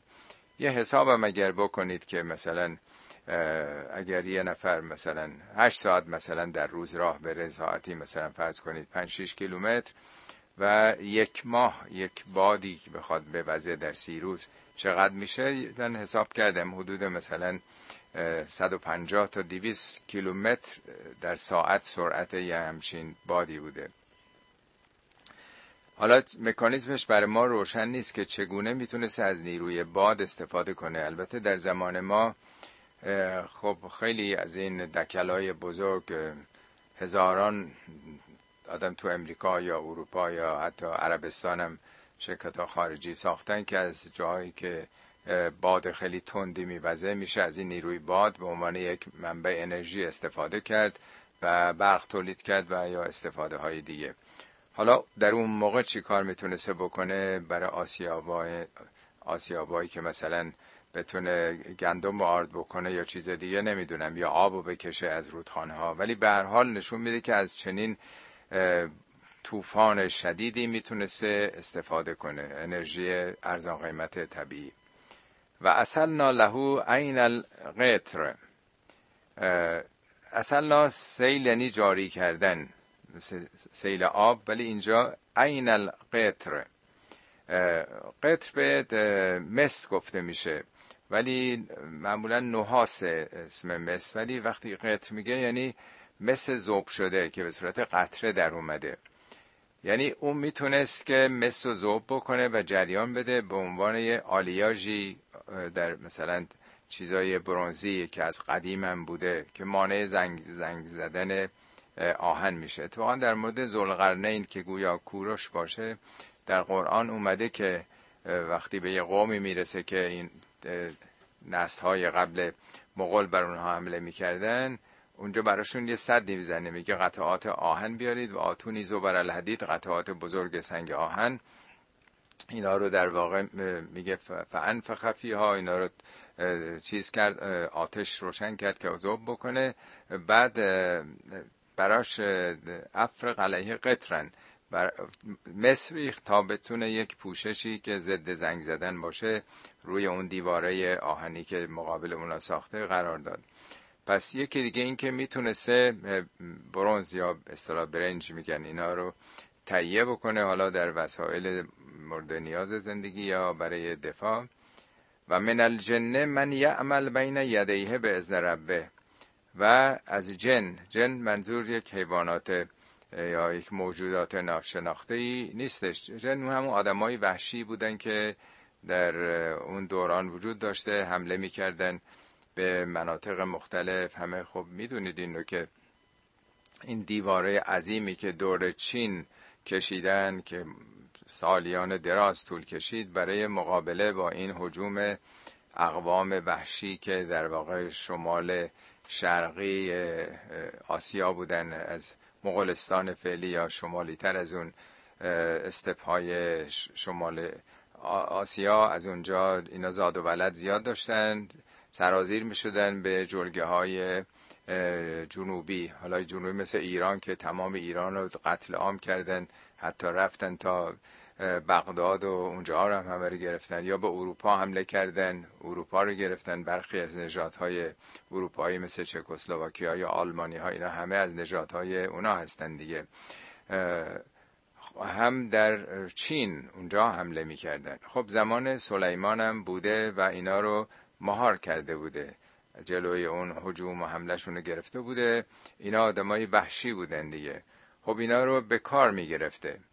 به جایی که اینا رو بکشه به کار می‌گرفته من الجن من یعمل. در زبان عربی هر کسی که ناشناخته از زبان اونا رو نمی‌دونسته با اون فرهنگ آشنایی نداشته تربیت نداشته اینا کار می‌کردن. بین یده یعنی مقابل او در اختیار او. به ازن ربه البته به ازن پروردگار. اگه رها می‌کردن اینا رو خب حمله می‌کردن آدم میکشتن فساد می‌کردن. هر نوع از اینا جنایتی برمی آمده دیگه. حداقل ما چند قرن گرفتار ایلخانان بودیم دیگه. تاریخ ما سرشار از جنایت های این اقوام بوده دیگه. تازه ما دوران خیلی خیلی متأخرتر گرفتار این اقوام شدیم. مال سلیمان که خیلی قدیمی تر بوده. شاید مثلا دو هزار سال. بله حداقل دو هزار سال قبل از او جدیدتر بوده. و من یزق منهم ان امر ناهر کدوم از اونا که سرپیچی می‌کردن از این فرمان نزق هم من عذاب عذاب سعیر عذاب سعیری به اون میچشوندیم. یعنی اینا که ما میگه یعنی همون نظامی که سلیمان به فرمان الهی برپا کرده بوده. خب اون موقع که نمی‌شده یه نوع به صلاح علامتی روی اونها میذاشتن. حالا قدیم داغ می‌کردن که یه علامتی معلوم بشه که این مثلا این جرمی انجام داده. که همه بدونن که این جنایتکار آدم کشه یا چگونه هستش. خب این کاری که اینها می‌کردن یعملون له ما یشاء من محاریب براش میساختند آنچه که می‌خواست. من محاریب محاریب جمع محرابه نه محراب عبادت. دیگه انقدر مسجد نبوده که اون موقع هم تازه اسلام به اون معنا نبوده. محاریب یعنی محل حرب. قاعدتا سنگرهای نظامی بوده یا مثلا قلعه ها. در تاریخ گذشته قبل از اینکه دیگه توپخانه بیاد و یا مثلا هواپیما اختراع بشه همه شهرها رو قلعه ها حفظ می‌کردن دیگه. در طول تاریخ همه جا قلعه محافظ مردم بوده. محل حرب بوده دیگه. سنگ چیزای برج های دیدبانی داشته و در شرایط صلح مردم بیرون قله ها کار می‌کردن تو مزاره این ور ولی وقتی که دشمن حمله می‌کرده خبردار می‌شدن همه مردم شهر مثل ارگ بمه خودمون در نزدیک کرمان اونجا می‌رفتن دیگه تو قله بنابراین از این چیزا می ساختن و تماسیل تماسیل جمع تمثال منظور تمثال انسان تنها نیست.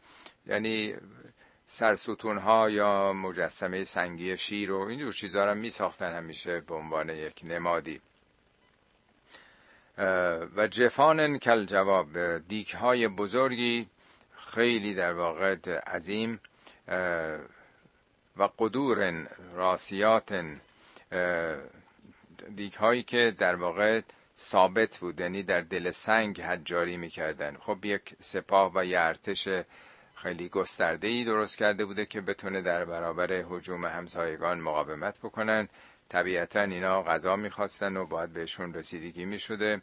اینا تونستن که هم مثل راه های آبی بسازن آبیاری بکنن این ساختمان های مختلف و هم در واقع یک نوع محل های تبخ برای تعداد خیلی زیاد. و بعد بهشون گفته میشه اعملو آل داوود شکرن. شکر رو عمل بکنید. عمل شاکرانه بکنید. شکر هم می‌تونه قلبی باشه یعنی احساس این که من یک صاحب نعمتی دارم. این نعمات از اونه. اگر چشم دارم اگر گوش دارم اگر عقل و فهم دارم کی داده به من؟ دوم زبانیه. به زبان بیاره. میفرماید فهم ما به نعمت ربک فحدث. نعمات پروردگارتو بیان بکن حدیث بکن. ولی مهمتر از اون عمله.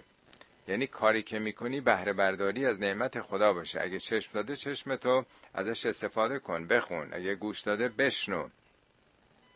اگر دست و پایی داده خب حرکت کن اقدام بکن. بیکار و تنبل و سربار دیگران نباش. اینا میشه شکر نعمت. شکر اصولا شکر عملی معناش اینه که استفاده بهینه کردن از نعمت در مسیر و مقصدی که صاحب نعمت تعیین کرده. خب اعملو آل داوود شکرن و قلیل من عبادی شکور. بندگان شاکر خیلی کمند. خب اگه شکر فقط لفظی بود که اینکه کاری نداره. آدم روزی صد دفعه می‌گفت خدایا صد هزار بار شکرت یه میلیون بار شکرت. به تعداد نمی‌دونم موهای سرم شکرت. اینا که کاری نداره به زبان گفتن. ولی اونی که بتونه واقعا نعمات خدا رو این انرژی هایی که خدا داده در مسیری که او تعیین کرده بتونه همون کارو بکنه خیلی سخته. یکی دیگه از صفات حضرت ابراهیم شکوره انه کان عبدا شکورا. راجب نو همین رو میگه. یه صفت بسیار ممتازه که یک کسی بگیم از همه امکانات استفاده کرده. مثل اینکه بگیم این دانش آموز یا دانشجو تو این مدرسه از همه امکاناتی که تو این مدرسه در اختیارش هست از کتابخونه و ورزش و درس و استادای مختلف به تمامه داره از همه استفاده می‌کنه. خیلی کمن این شاگردای ممتازی که هیچ چیزی فروگذاری نکنن. از همه امکانات در نهایتش استفاده بکنن. بنابراین قلیل من عبادی شکور خب حالا این سلیمانی که یه کمچین نعمتی داشته و تونسته یه کمچین ارتش نیرومندی فراهم بکنه که حفظ بکنه بنی اسرائیل رو این قوم موحدی که به خدا باور داشتن در برابر اون روزگاری که مشرک بودن این وقتی که مرگش فرا می‌رسه فلما قضینا علیه الموت وقتی که بر او مرگ رو راندیم یعنی مرگ بر او در واقع رسید ما دلهم علی موتی الا دابت دابت الارض ما دلهم یعنی به کسانی که پیرامون او بودند متوجه نشدن علا موتهی بر مرگ او مگر موقعی که دابت الارض تأکل من سعته اون جنبنده زمین که ظاهرا موریانه بوده. منسعت همون اساس در واقع. یه نام دیگه ای برای اساس. چون با اساس چیزا رو میشه این بر اونور کرد و راه و باز کرد اسمش منسعه گذاشتن که به تأخیر انداخته به عقب بردن یه چیزیست ما خره وقتی که فرو افتاد سلیمان یعنی این عصا وقتی که موریانه اون رو خورد و عصا شکست تبینت الجنو این آدمای به صلاح که به بیگاری کشیده شده بودن کار می‌کردن در مزار و اینها. برای اینا روشن وقتی شد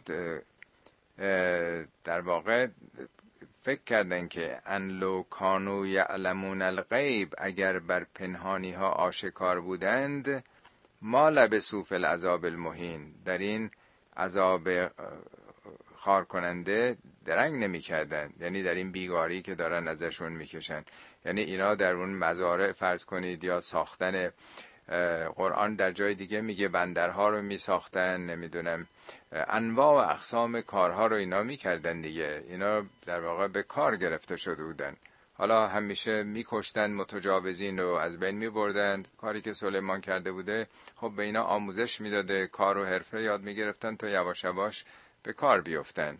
حالا جای دیگه قرآن هم هست که بعضیاشون چقدر علم و دانش هم پیدا کردن و اینم در زمان سلیمان اونها هم میگه که حالا افریتون من الجن در ارتباط با ملکه سباس که حالا نمی‌خوام وارد اون بحث بشم که چقدرم تو اینا آدمایی بودن که خب تربیت شدن و به مراحل علمی هم رسیدن. در واقع به نظر میاد که مثلا سلیمان تکیه بر اساش داده بوده برای بلندی ایستاده بوده و اون کارهای ساختمانی و امرانی یا کشاورزی رو مثلا تماشا می‌کرده. یک نوع به صلاح نگاه کنترل کننده ای داشته. خب در همون حالتی که تکیه بر اسا داشته و مراقبت می‌کرده نظارت می‌کرده خب مرگش فرا رسیده. حالا سکته ای کرده و یا در هر وضعیت دیگه ای خب چون تکیه بر اسا داشته هیچکی متوجه نمیشه. این در همین حالت تکیه بر اسا داده نگرش میداره اسا مثلا ساعتها بعد یا ممکنه یکی دو روز بعد خب وقتی نزدیک میشن می‌بینن که این فوت کرده. میگه اینا که داشتن کار می‌کردن بیکاری بیگاری می... ازشون می‌گرفتن اگه می‌دونستن اون مرده که فرار می‌کردن می‌رفتن پی کارشون. خب این چی رو می‌خواد بگه؟ چه پیام هدایتی داره؟ این اشاره. حالا برای ما چه چیزی داره که حالا این وقتی مرد چگونه مرد و بقیه چیز چجوری فکر می‌کردن؟ ببینید به نظر میاد که اینو می‌خواد بگه که حکومت ها حالا چه حق چه باطل چه حکومت صالح چه حکومت فاسد. درسته که رهبری نقش اصلی رو داره ولی ممکنه که رهبری از اون مشروعیتش یا قدرتش بیفته ولی همچنان اون رژیم سر پا باشه. ولی طول می‌کشه تا کل اون نظام عوض بشه. نظامی که متکیه بر یک نفر هستش. حالا چه حاکم صالح ارز کردم چه فاسد. برای چی؟ برای اینکه تکیه داره. این نظام تکیه داره بر یک اساهایی در واقع. ببینید شما مثلا اتحاد جماهیر شوروی که به خاطر دارین که حدود مثلا سی سی چل سال پیش بالاخره از هم فرو پاشید. این از چندین سال قبلش از زمانی که خروشوف شروع کرد به انتقاد کردن از عملکرد حزب کمونیست شوروی سابق. که ما بی خود اعدام کردیم یه زیادی رو در همون انقلاب بلشویکی اینا وطن پرستایی بودن و یه اعاده حیثیت کرد از کسانی که بی جهت اعدام شده بودن. اون دفتر سیاسی حزب کمونیست شوروی به عنوان رویزیونیست اونا که تجدید نظر طلب بودن و حالا به تعبیر دینیش میگن مرتد شده بودن اینا رو تیربارون کردن. بخش اعظم دفتر سیاسی حزب کمونیست شوروی تو همین رقابت های قدرت که استالین و نمی‌دونم لنین و اون کسانی که بودن اینا رو به خصوص استالین تصفیه کرد و کشت. همه مخالفینش رو از بین برد که فقط خودش باشه. زمان خروشچوف در واقع از اونا اعاده حسیت شد یه مقداری پایه های کمونیسم سوس شد. تا نوبت گرباچوف رسید. گرباچوف دیگه خیلی سریعتر با اینکه خودش برگزیده اون حزب بود در واقع خیلی خیلی دیگه انتقادا رو بالاتر برد و جرأت و جسارتی داشت و البته نویسندگان زیادی هم بودن که همه به خاطر دارین. تا نوبت یلسین که می‌رسه اون میخ تابوت در واقع می‌زنه و دیگه همون مردم شورش می‌کنن با پوت که مجسمه های لنین و استالین و اینا رو خورد می‌کنن.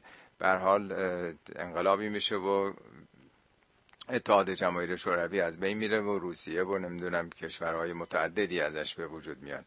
در واقع می‌خواد بگه که یه رژیم حالا صالح یا فاسد وقتی هم که اون رهبرش از دنیا بره هنوز تو روی دستگاه های امنیتی دستگاه های اطلاعاتی دستگاه های سرکوب هنوز هست اون رژیم. شخص رهبری رفته ولی مشروعیتش دیگه مرده. وقتی مشروعیت یه نظامی از بین بره مثل اینکه حیاتش از بین رفته. ولی زمان می‌بره که تا ملت به صلاح رشد بکنن ملت ها و اون نظام هم که فقط روی زور و ظلم و سرکوب استوار هست اون به عمر طبیعی خودش از بین میره. این یه پیام خیلی آموزنده داره. خب حالا سرنوشت این قوم چی شد؟ و کار و تلاشی که سلیمان کرده بود چه توسعه و چه پیشرفتی به وجود آورد؟ دستاورد سلیمان چی بود؟ می‌فهمن لقد کان لسبع فی مسکنهم آیتون. برای سبا اون سرزمین سبا در مسکنشون یعنی در منطقه زیستشون نشانه ای بود. چه نشانه ای جنتان. دو باغ گسترده. حالا دو باغ جنت باغ میگن یا دو منطقه مختلف از چپ و راست؟ ان یمین و شمال. چپ و راست. حالا این برای مثلا کوهی که بوده یا رودخانه ای که بوده این, سرس این خرمی و سبز خرمی سمت راست یا اونی که سمت چپ یه دو طرف شهر. کلو من رزق ربکم. این فرمان تکوینیه یعنی در واقع این طبیعته که مثل این که چنین بخورید از رزق پروردگارتون. یعنی این همه وقتی که این امکانات رو می‌بینن این خودش در واقع این فرمانه که مصرف بکنین دیگه. کلو من رزق ربکم وشکرو له. شکر نعمت خدا رو به جا بیارید. بلدتون طیبتون و رب غفور. یه شهر مطلوب. بلده به شهر میگن. طیب یعنی تیب نفس. یعنی دلپسند عالی. یک شهر آباد یک شهر زیبا یک شهر تمیز. و رب قفور یک پروردگار بخشنده. دیگه چی می‌خواین؟ سرزمین خیلی گسترده خیلی آباد خیلی فراوانی شهر بسیار تمیز و یک پروردگار یک ارباب غفور. اتفاقا از بسایای حضرت علی هم هست. بعد از اینکه ابن ملجم در واقع ضربه می‌زنه تو آخرین وصیت هست. میفرمند رب رحیم. و دین قویم و امام علیم. یه رب رحیمی شما دارید. یه دین قویم. یعنی اسلام قویم یعنی قوامیه. بالا میاره شما رو. هم پروردگار رحیمی هم یه دین تعالی بخش بالا آورنده و هم یک پیشوای عالم دانشمند. شما چیکار کردین؟ چطور نافرمانی کردین و به کجا در واقع رسیدین؟ خب این در واقع دستاورد سلیمانه که چقدر آباد کرد. حالا اینجا نوشته قوم سبا. برای اینکه بعد از اینکه ملکه سبا هم ایمان میاره به خدا و همراه سلیمان میاد اون سرزمینم در واقع جزو زیر مجموعه سلیمان قرار می‌گیره و از اون به بعد از آبادترین بخشای دنیا میشه اونجا. هم ملکه سبا یک شخص بسیار فهیم و اهل مشورت و آدم تسلیم به حق بوده و هم خب سلیمان هم که دیگه یک پیامبر الهی بوده. خب مردم چی کار کردن؟ یک همچین فراوانی و رشد و توسعه اقتصادی چیکار کردن؟ فاعرضو اینا اعراض کردن روی گرداندن. از شکر خدا با وجود این شهر و آبادانی و همه چیزی که به مرحله کمال رسیده بود.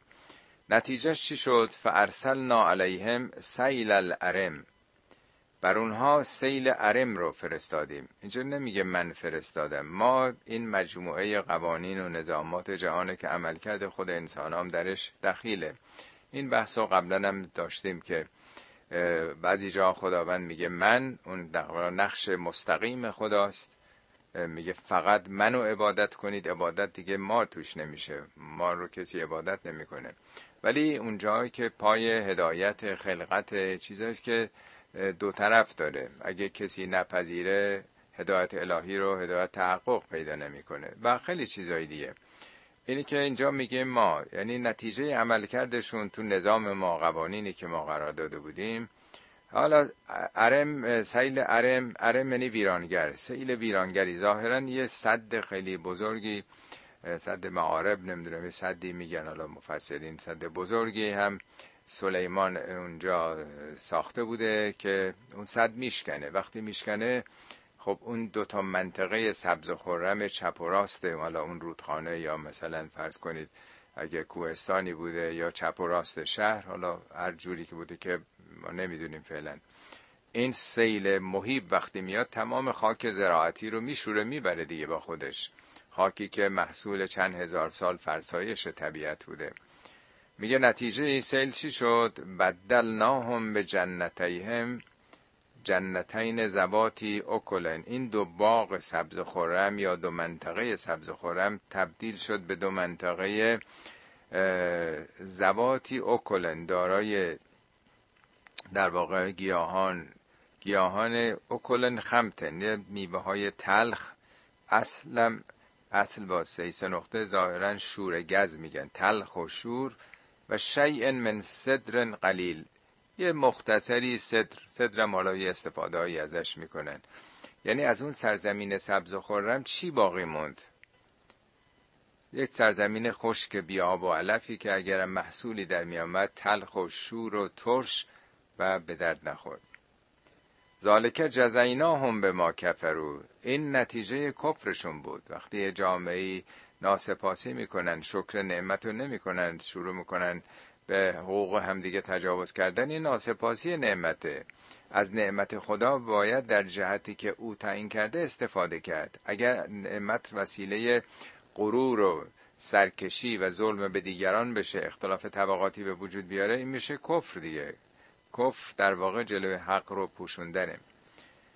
ذالک جزینا هم به ما کفرو و هل نجازی الا الکفور. آیا جز آدمایی که ناسپاسن کافرن جزا می‌گیرن یعنی نتیجه عمل خودشونه.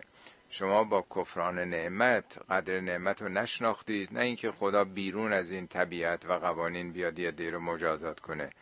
این بازتاب عمل خودشون بود. نتیجه رفتار ناسپاسانه خودشون بود.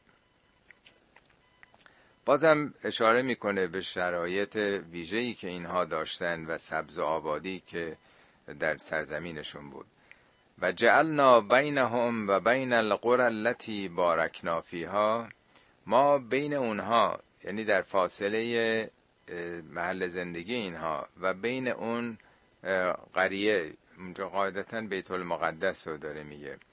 یعنی اینا خب سرزمینشون در همون منطقه فعلی است که خب فرض کنید اردن و اسرائیل و نمی‌دونم اون منطقه در واقع غرب آسیا بوده دیگه با شهر بیت المقدس اون شهری که بارکنا فیها. در جای دیگه قرآن هم گفته این بیت المقدس که چقدر برکت داشته نظر حاصل خیزی بین شهر بیت المقدس و منطقه این سبا شهرهای متعددی قریه نه به معنای روستا که ما در فارسی میگیم. یعنی جایی که انسانها جمع میشن. قرن ظاهرتن. قریه های ظاهر. ظاهری یعنی آشکار یعنی ساختمان های خیلی زیبا. ترتمیز. یه وقت هست که گمن ساختمان ها مثلا لابلای درخت ها پشت کوه ها کسی نمی‌بینه. ولی یه وقت هست که از دور آدم انبوه ساختمان ها و آثار یک آبادانی می‌بینه. این دیگه کاملا ظاهره. پوشیده و پنهان نیست که لابلای مثلا روستاها و درخت ها این برون بر گم شده باشه. یه شهر واقعا آشکار. و قدر فیها سیر. اندازه گذاشته بودیم به سیر اینها. یعنی اگه می‌خواستن سفر بکنن از این شهر به اون شهر معلوم بود که فرض کنید هر مثلا ده فرسخ یه جای استراحتی هست یه کاروان سرایی مثلا گذاشتیم که مثلا اسبشون یا مثلا شطورشون یا هرچی هست اونجا استراحت بکنه خودشون بتونن بخوابن غذا بخورن. مثل زمان ما که حالا تو همه کشورها کم و بیش قهوه خونه های سر راه هست استراحتگاه هایی هستش هتل هایی هست. ولی در اون روزگار یعنی سه هزار سال پیش امنیتی نبوده جاده ای نبوده. ولی اینی که این سیستم ارتباطی رو تونسته سلیمان برقرار بکنه بین شهرهای مختلف و در منزلگاه های مختلف هم یک جاهایی برای استراحت و برای تجدید انرژی بذاره یا بخوان اسب و مثلا مرکبشون عوض بکنن قدرنا یعنی اندازه اندازه و حساب شده بود این سیر زفر سیرو فیها لیالی و ایامن آمنین. سیر بکنید. شبها و روزها با امنیت. یعنی نشون میده علاوه بر اینها امنیت هم برقرار کرده بوده. که حتی شبا می‌تونستن هم حرکت بکنن. کسی جرأت نداشته که تجاوز به حقوق کسی بکنه دزدی بکنه راهزنی بکنه. ببینید اینجا داره میگه که هم چه آبادانی به وجود آمده بود که شهرهای بزرگ پدید آمد. یعنی بین بیت المقدس و این منطقه قوم سبا پشت سر هم مثلا فرض کنید هر 40 50 کیلومتر شهر بزرگی بود. مثل شمال خود ما که چقدر شهرها به هم پیوسته است نزدیکه بین این دو تا شهرام بیابون دیگه نیست. همه دیگه شده خونه زندگی. یعنی به پیوسته شهرهای شمال ایران همه به هم دیگه وصل دیگه. آدم نمی‌فهمه که از فرض کنی آمل در اومده به بابل بابل رسیده که به شاهی نمی‌دونم الی آخر شهرهای دیگه. در اون دوران یه همچین آبادانی و حساب و کتاب یعنی هم سیستم ارتباطی مردم رو با هم درست کرده و هم در واقع شهرسازی کرده و هم امنیت به وجود آورده بوده در اونجا. مجموعه شد این آیاتی خوندی. ببینید که چقدر متناسب با اون هزاره های پیش چقدر پیشرفت بوده. ولی مردم چگونه استفاده کردن از این امکانات؟ فقالو ربنا باعد بین اسفارنا. اینا گفتن پروردگارا بین این سفرهای ما یه فاصله به زراخه خسته شدیم که همش چسبیده به هم. و ظلمو انفسهم به خودشون ظلم کردن با این نگاهشون با این دیدگاهشون. فجعلناهم احادیث. از اینا فقط یه قصه هایی واقع موند. یعنی همینی که اینا قدر امنیت و آبادی و آزادی و این فراوانی نعمت رو ندونستن اینا منقرض میشن. حالا چرا این مسئله فجعلناهم احادیث فقط قصه شون موند از قوم سبا؟ حالا بذارین تا آخرش بخونم بعد توضیح میدم. و مزقناهم کل ممزقن. مزقناهم یعنی اینا در واقع متلاشی شدن پراکنده شدن در نهایت پراکندگی. ان فی ذالک لآیات لکل صبار شکور. در سرنوشت این قوم بس نشانه هاست برای هر صبار شکور. یعنی درس صبر و شکر میده. این یک تجربه بزرگی بود در تاریخ.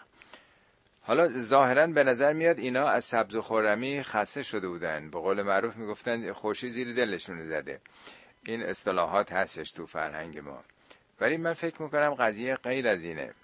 ببینید وقتی که همه این آبادی ها شهرها به هم بپیونده در واقع مثل اینکه این قومیت ها درش حل میشه. یک جامعه متکثر پدید میاد. یه امت یک ملت. مثل فرض کنید ایران ما که هم ترک است هم در واقع ما جای مختلفی که داریم اینا ملیت های مختلفن. عرب داریم نمی‌دونم گیلکی داریم مازندرانی داریم خراسانی. از جای مختلف اینا کرد داریم لور داریم. اینا خب ملیت های مختلف دیگه. مجموعه شده یه ملت ملت ایران. یا همه کشورها اینطوری هن دیگه. امریکا هم پرس کنید دو تا ایالت دیگه. ایالات هم با هم خیلی فرق دارن. مهاجرین از جای مختلف آمدن فرهنگاشون خیلی فرق می‌کنه. اخلاقیاتشون با هم متفاوت هست. سالیان بین شمال و جنوب جنگ بوده. چندین صد هزار نفر کشته شدن. ولی حالا شده یه ملت. کشورهای دیگه هم همینطور هستن. اینا در واقع یک ملت شده بودن که سلیمان رهبرشون بود و خداپرستی توحیدی اینها داشتن. ولی اینا تجزیه طلبی. هر قومی می‌خواست برای خودش باشه. الان هم تو مملکت ما اگر به صلاح این اقتدار حکومتی حالا کاری نداریم به هر زور و هر مشکلی هست مردم در چه وضعیتی هستن ولی به محضی که قدرت برداشته بشه با این فشارها و زورهایی که آمده خوزستان می‌خواد مستقل بشه نمی‌دونم آذربایجان می‌خواد مستقل بشه. یعنی ایران در این خطر هم وجود داره که با این عملکردها با این شرایطی که پیش آمده این تمایل به این که ما خواهیم راحت بشیم خودمون خودمون رو اداره بکنیم. کردها سوی خودشون برن لورا سوی خودشون برن. چی چی دیگه از ایران باقی میمونه؟ ببینیم که چقدر این روحیه تجزیه طلبی هستش الان تو ایران ولی امکان پیدا نمی‌کنن به خاطر اینکه یه قدرتی مانع از اینه که اینا بتونن این کارو بکنن. در زمان سلیمان هم همین جور شده بود در واقع.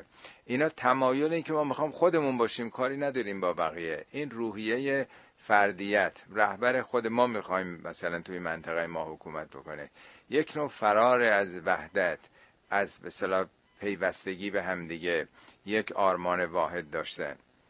میگه بنابراین اینا متلاشی شدن. برای اینکه هر کدوم طرف خودشون می‌خواست بره. درست مثل این برخی اماکن متبره که ما میریم زیر هر کدوم از این چهار یه نفر داره پیش نماز می‌خونه. تو یه جاست یه پیش نماز اینجاست که اونجاست که اینجاست. همه این منیت هاست که نمی‌ذاره. همه زیر بار یک منطق یک فکر بریم و در واقع اگرم یک کسی رو انتخاب می‌کنیم دیگه اینقدر ستیکش نکنیم. خب ان فی ذالک لآیت لآیات لکل صبار شکور. صبر اون مقاومت و پایداری یک قوم در برابر سختی ها شکورم در واقع شکر دائمی هست. این داستان در جای دیگه قرآن هم میگه که چگونه اینها تو سوره ابراهیم ظاهرا آیه 28 میگه علم تر الی الذین بدلوا نعمت الله کفرن آیا به سرنوشت اون قومی توجه کردی که نعمت خدا رو کفران کردن؟ فاحلوا قومهم دار البوار. ملتشون رو به بدبختی به نیستی و نابودی کشوندن. جهنم یسلونها و به قرار و جعلوا لله اندادن دچار شرک شدن شخصیت پرستی کردن. یعنی به جای توجه به خدای واحد دچار شرک شدن. بنابراین شرک هم دیگه پخش می‌کنه. شرکت سامی خدا و بندگان تشکیل دادن. سرنوشت در واقع همین قومه.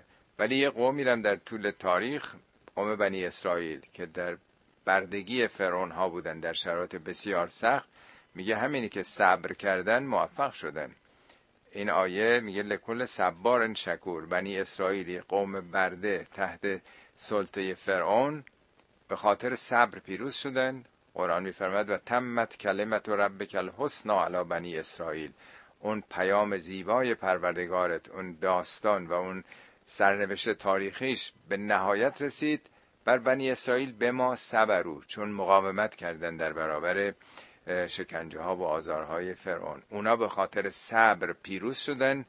یه قومی که هیچی نداشتن برده بودن ولی چون مقاومت کردن پایداری و شکیبایی ورزیدن پیروز شدن. قوم سبا که همه چی داشتن بهترین رهبر بهترین سرزمین بهترین آزادی و امنیت و همه چی داشتن به خاطر ناشکری غرق شدن. چهار تا آیه در این مورد تو قرآن اومده. یکی قوم بنی اسرائیلی که با صبر پیروز شدن. قوم سباس که با بیشکری ناشکری شکست خوردن. دو مورد دیگه راجع به حرکت کشتی در دریا. کشتی های بادبانی است که میگه در حرکت کشتی آیه است برای هر صبار شکور. در برابر طوفان و موج مخالف و بادهای مقابل صبر بکنه مقاومت بکنه کشتی و از نیروی مساعد باده خوب بادی که در جهت مسیر خودش هست استفاده بکنی نمیشه شکر نعمات. ولقد صدق ابلیس زنه فتبعوه الا فریقا من المؤمنین ابلیس اون پنداری که بر این قوم داشت تحقق یافته شد. یعنی شیطان پندارش این بود زن و گمانش یا یقینش این بود که اینا رو میشه گول زد. اینا که دچار شرک تفرقه میشن به جای وحدت و همبستگی ملی دچار منیت های خودشون میشن اینا رو میشه فریب داد. لقد صدق علیهم ابلیس و زنه و پندارشو به تحقق به صداقت رسوند. فتبعوه پیروی کردن از شیطان الا فریقا من المؤمنین. مگر تعدادی از مؤمنین. فریقی یعنی فرقی با اون مشرکین داشتن. اینا تونستن خودشون رو در برابر وحدت نگه دارن. و ما کانم. لهو علیهم من سلطان ابلیس شیطان بر اونها تسلطی نداشت. الا لنعلم من یؤمن بالآخره من هو منها فی شکن و ربک علی کل شیء حفیظ. شیطان هیچ گونه تسلطی نداشت بر اونها. شش آیه دیگه در قرآن شبیه همین آمده که نشون میده شیطان بر شما تسلط نداره. شیطان فقط دعوت می‌کنه. یا آیه هم هست میگه روز قیامت ایده شیطان رو ملامت می‌کنن که تو باعث بدبختی ما شدی. تو ما رو فریب دادی. شیطان میگه که من چی کاره بودم؟ من هیچ تسلطی بر شما نداشتم. من فقط دعوت کردم. الا ان دعوتکم. من فقط دعوت کردم. خودتون اجابت کردید. خدا هم دعوت کرده بود. پیامبران هم دعوت می‌کرد. منم دعوت کردم. شما دعوت منو پذیرفتید. دنبال برای اینکه هوای نفس خودتون بودید. می‌خواستید به آلاف و علوف دنیایی برسید و کیفاتون رو بکنید. بنابراین منو محکوم نکنید. خودتون محکوم هستید. حالا اینجا میگه شیطان هیچ تسلطی بر اونها نداشت. علت اینکه ما شما رو بین این دو قطب مثبت و منفی دو قطب مثل آهن ربا قرار دادیم. رحمان و شیطان. الا لنعلم تا شناخته بشه معلوم بشه بشناسیم. من یؤمن بالآخره کی آخرت رو باور داره؟ می‌دونه اعمال امروزش سازنده خانه جاویدش آخرت هست؟ من من هو منها فی شکن. از اون کسی که در شک در تردید, تردید باور نداره قیامت رو. محور اینجا قیامته که اگر انسان باوری به آینده نداشته باشه اینی که من مردم یه روزی زنده میشم رستاخیزی هست خودشون مجاز می‌دونه هر کاری که دلش بخواد بکنه. میگه حالا که ما داریم میریم ما که نابود میشیم به پوچی می‌رسیم. دیگه چرا من این وقتم از دست بدم؟ چرا عمرم رو تباه بکنم؟ چرا تا اونجا که می‌تونم کیف نکنم؟ ولی اگه بدونه که چیزی تمام نمیشه ابدیتی هست آخرتی هست طبیعتا می‌دونه اعمال امروزش سازنده آخرتشه. و ربک علا کل شیء حفیظ. پروردگارتم نگهبان همه چیزه کنترل همه چیز در اختیار اوست و می‌دونه هر کسی چه کار کرده. صدق الله العلی العظیم.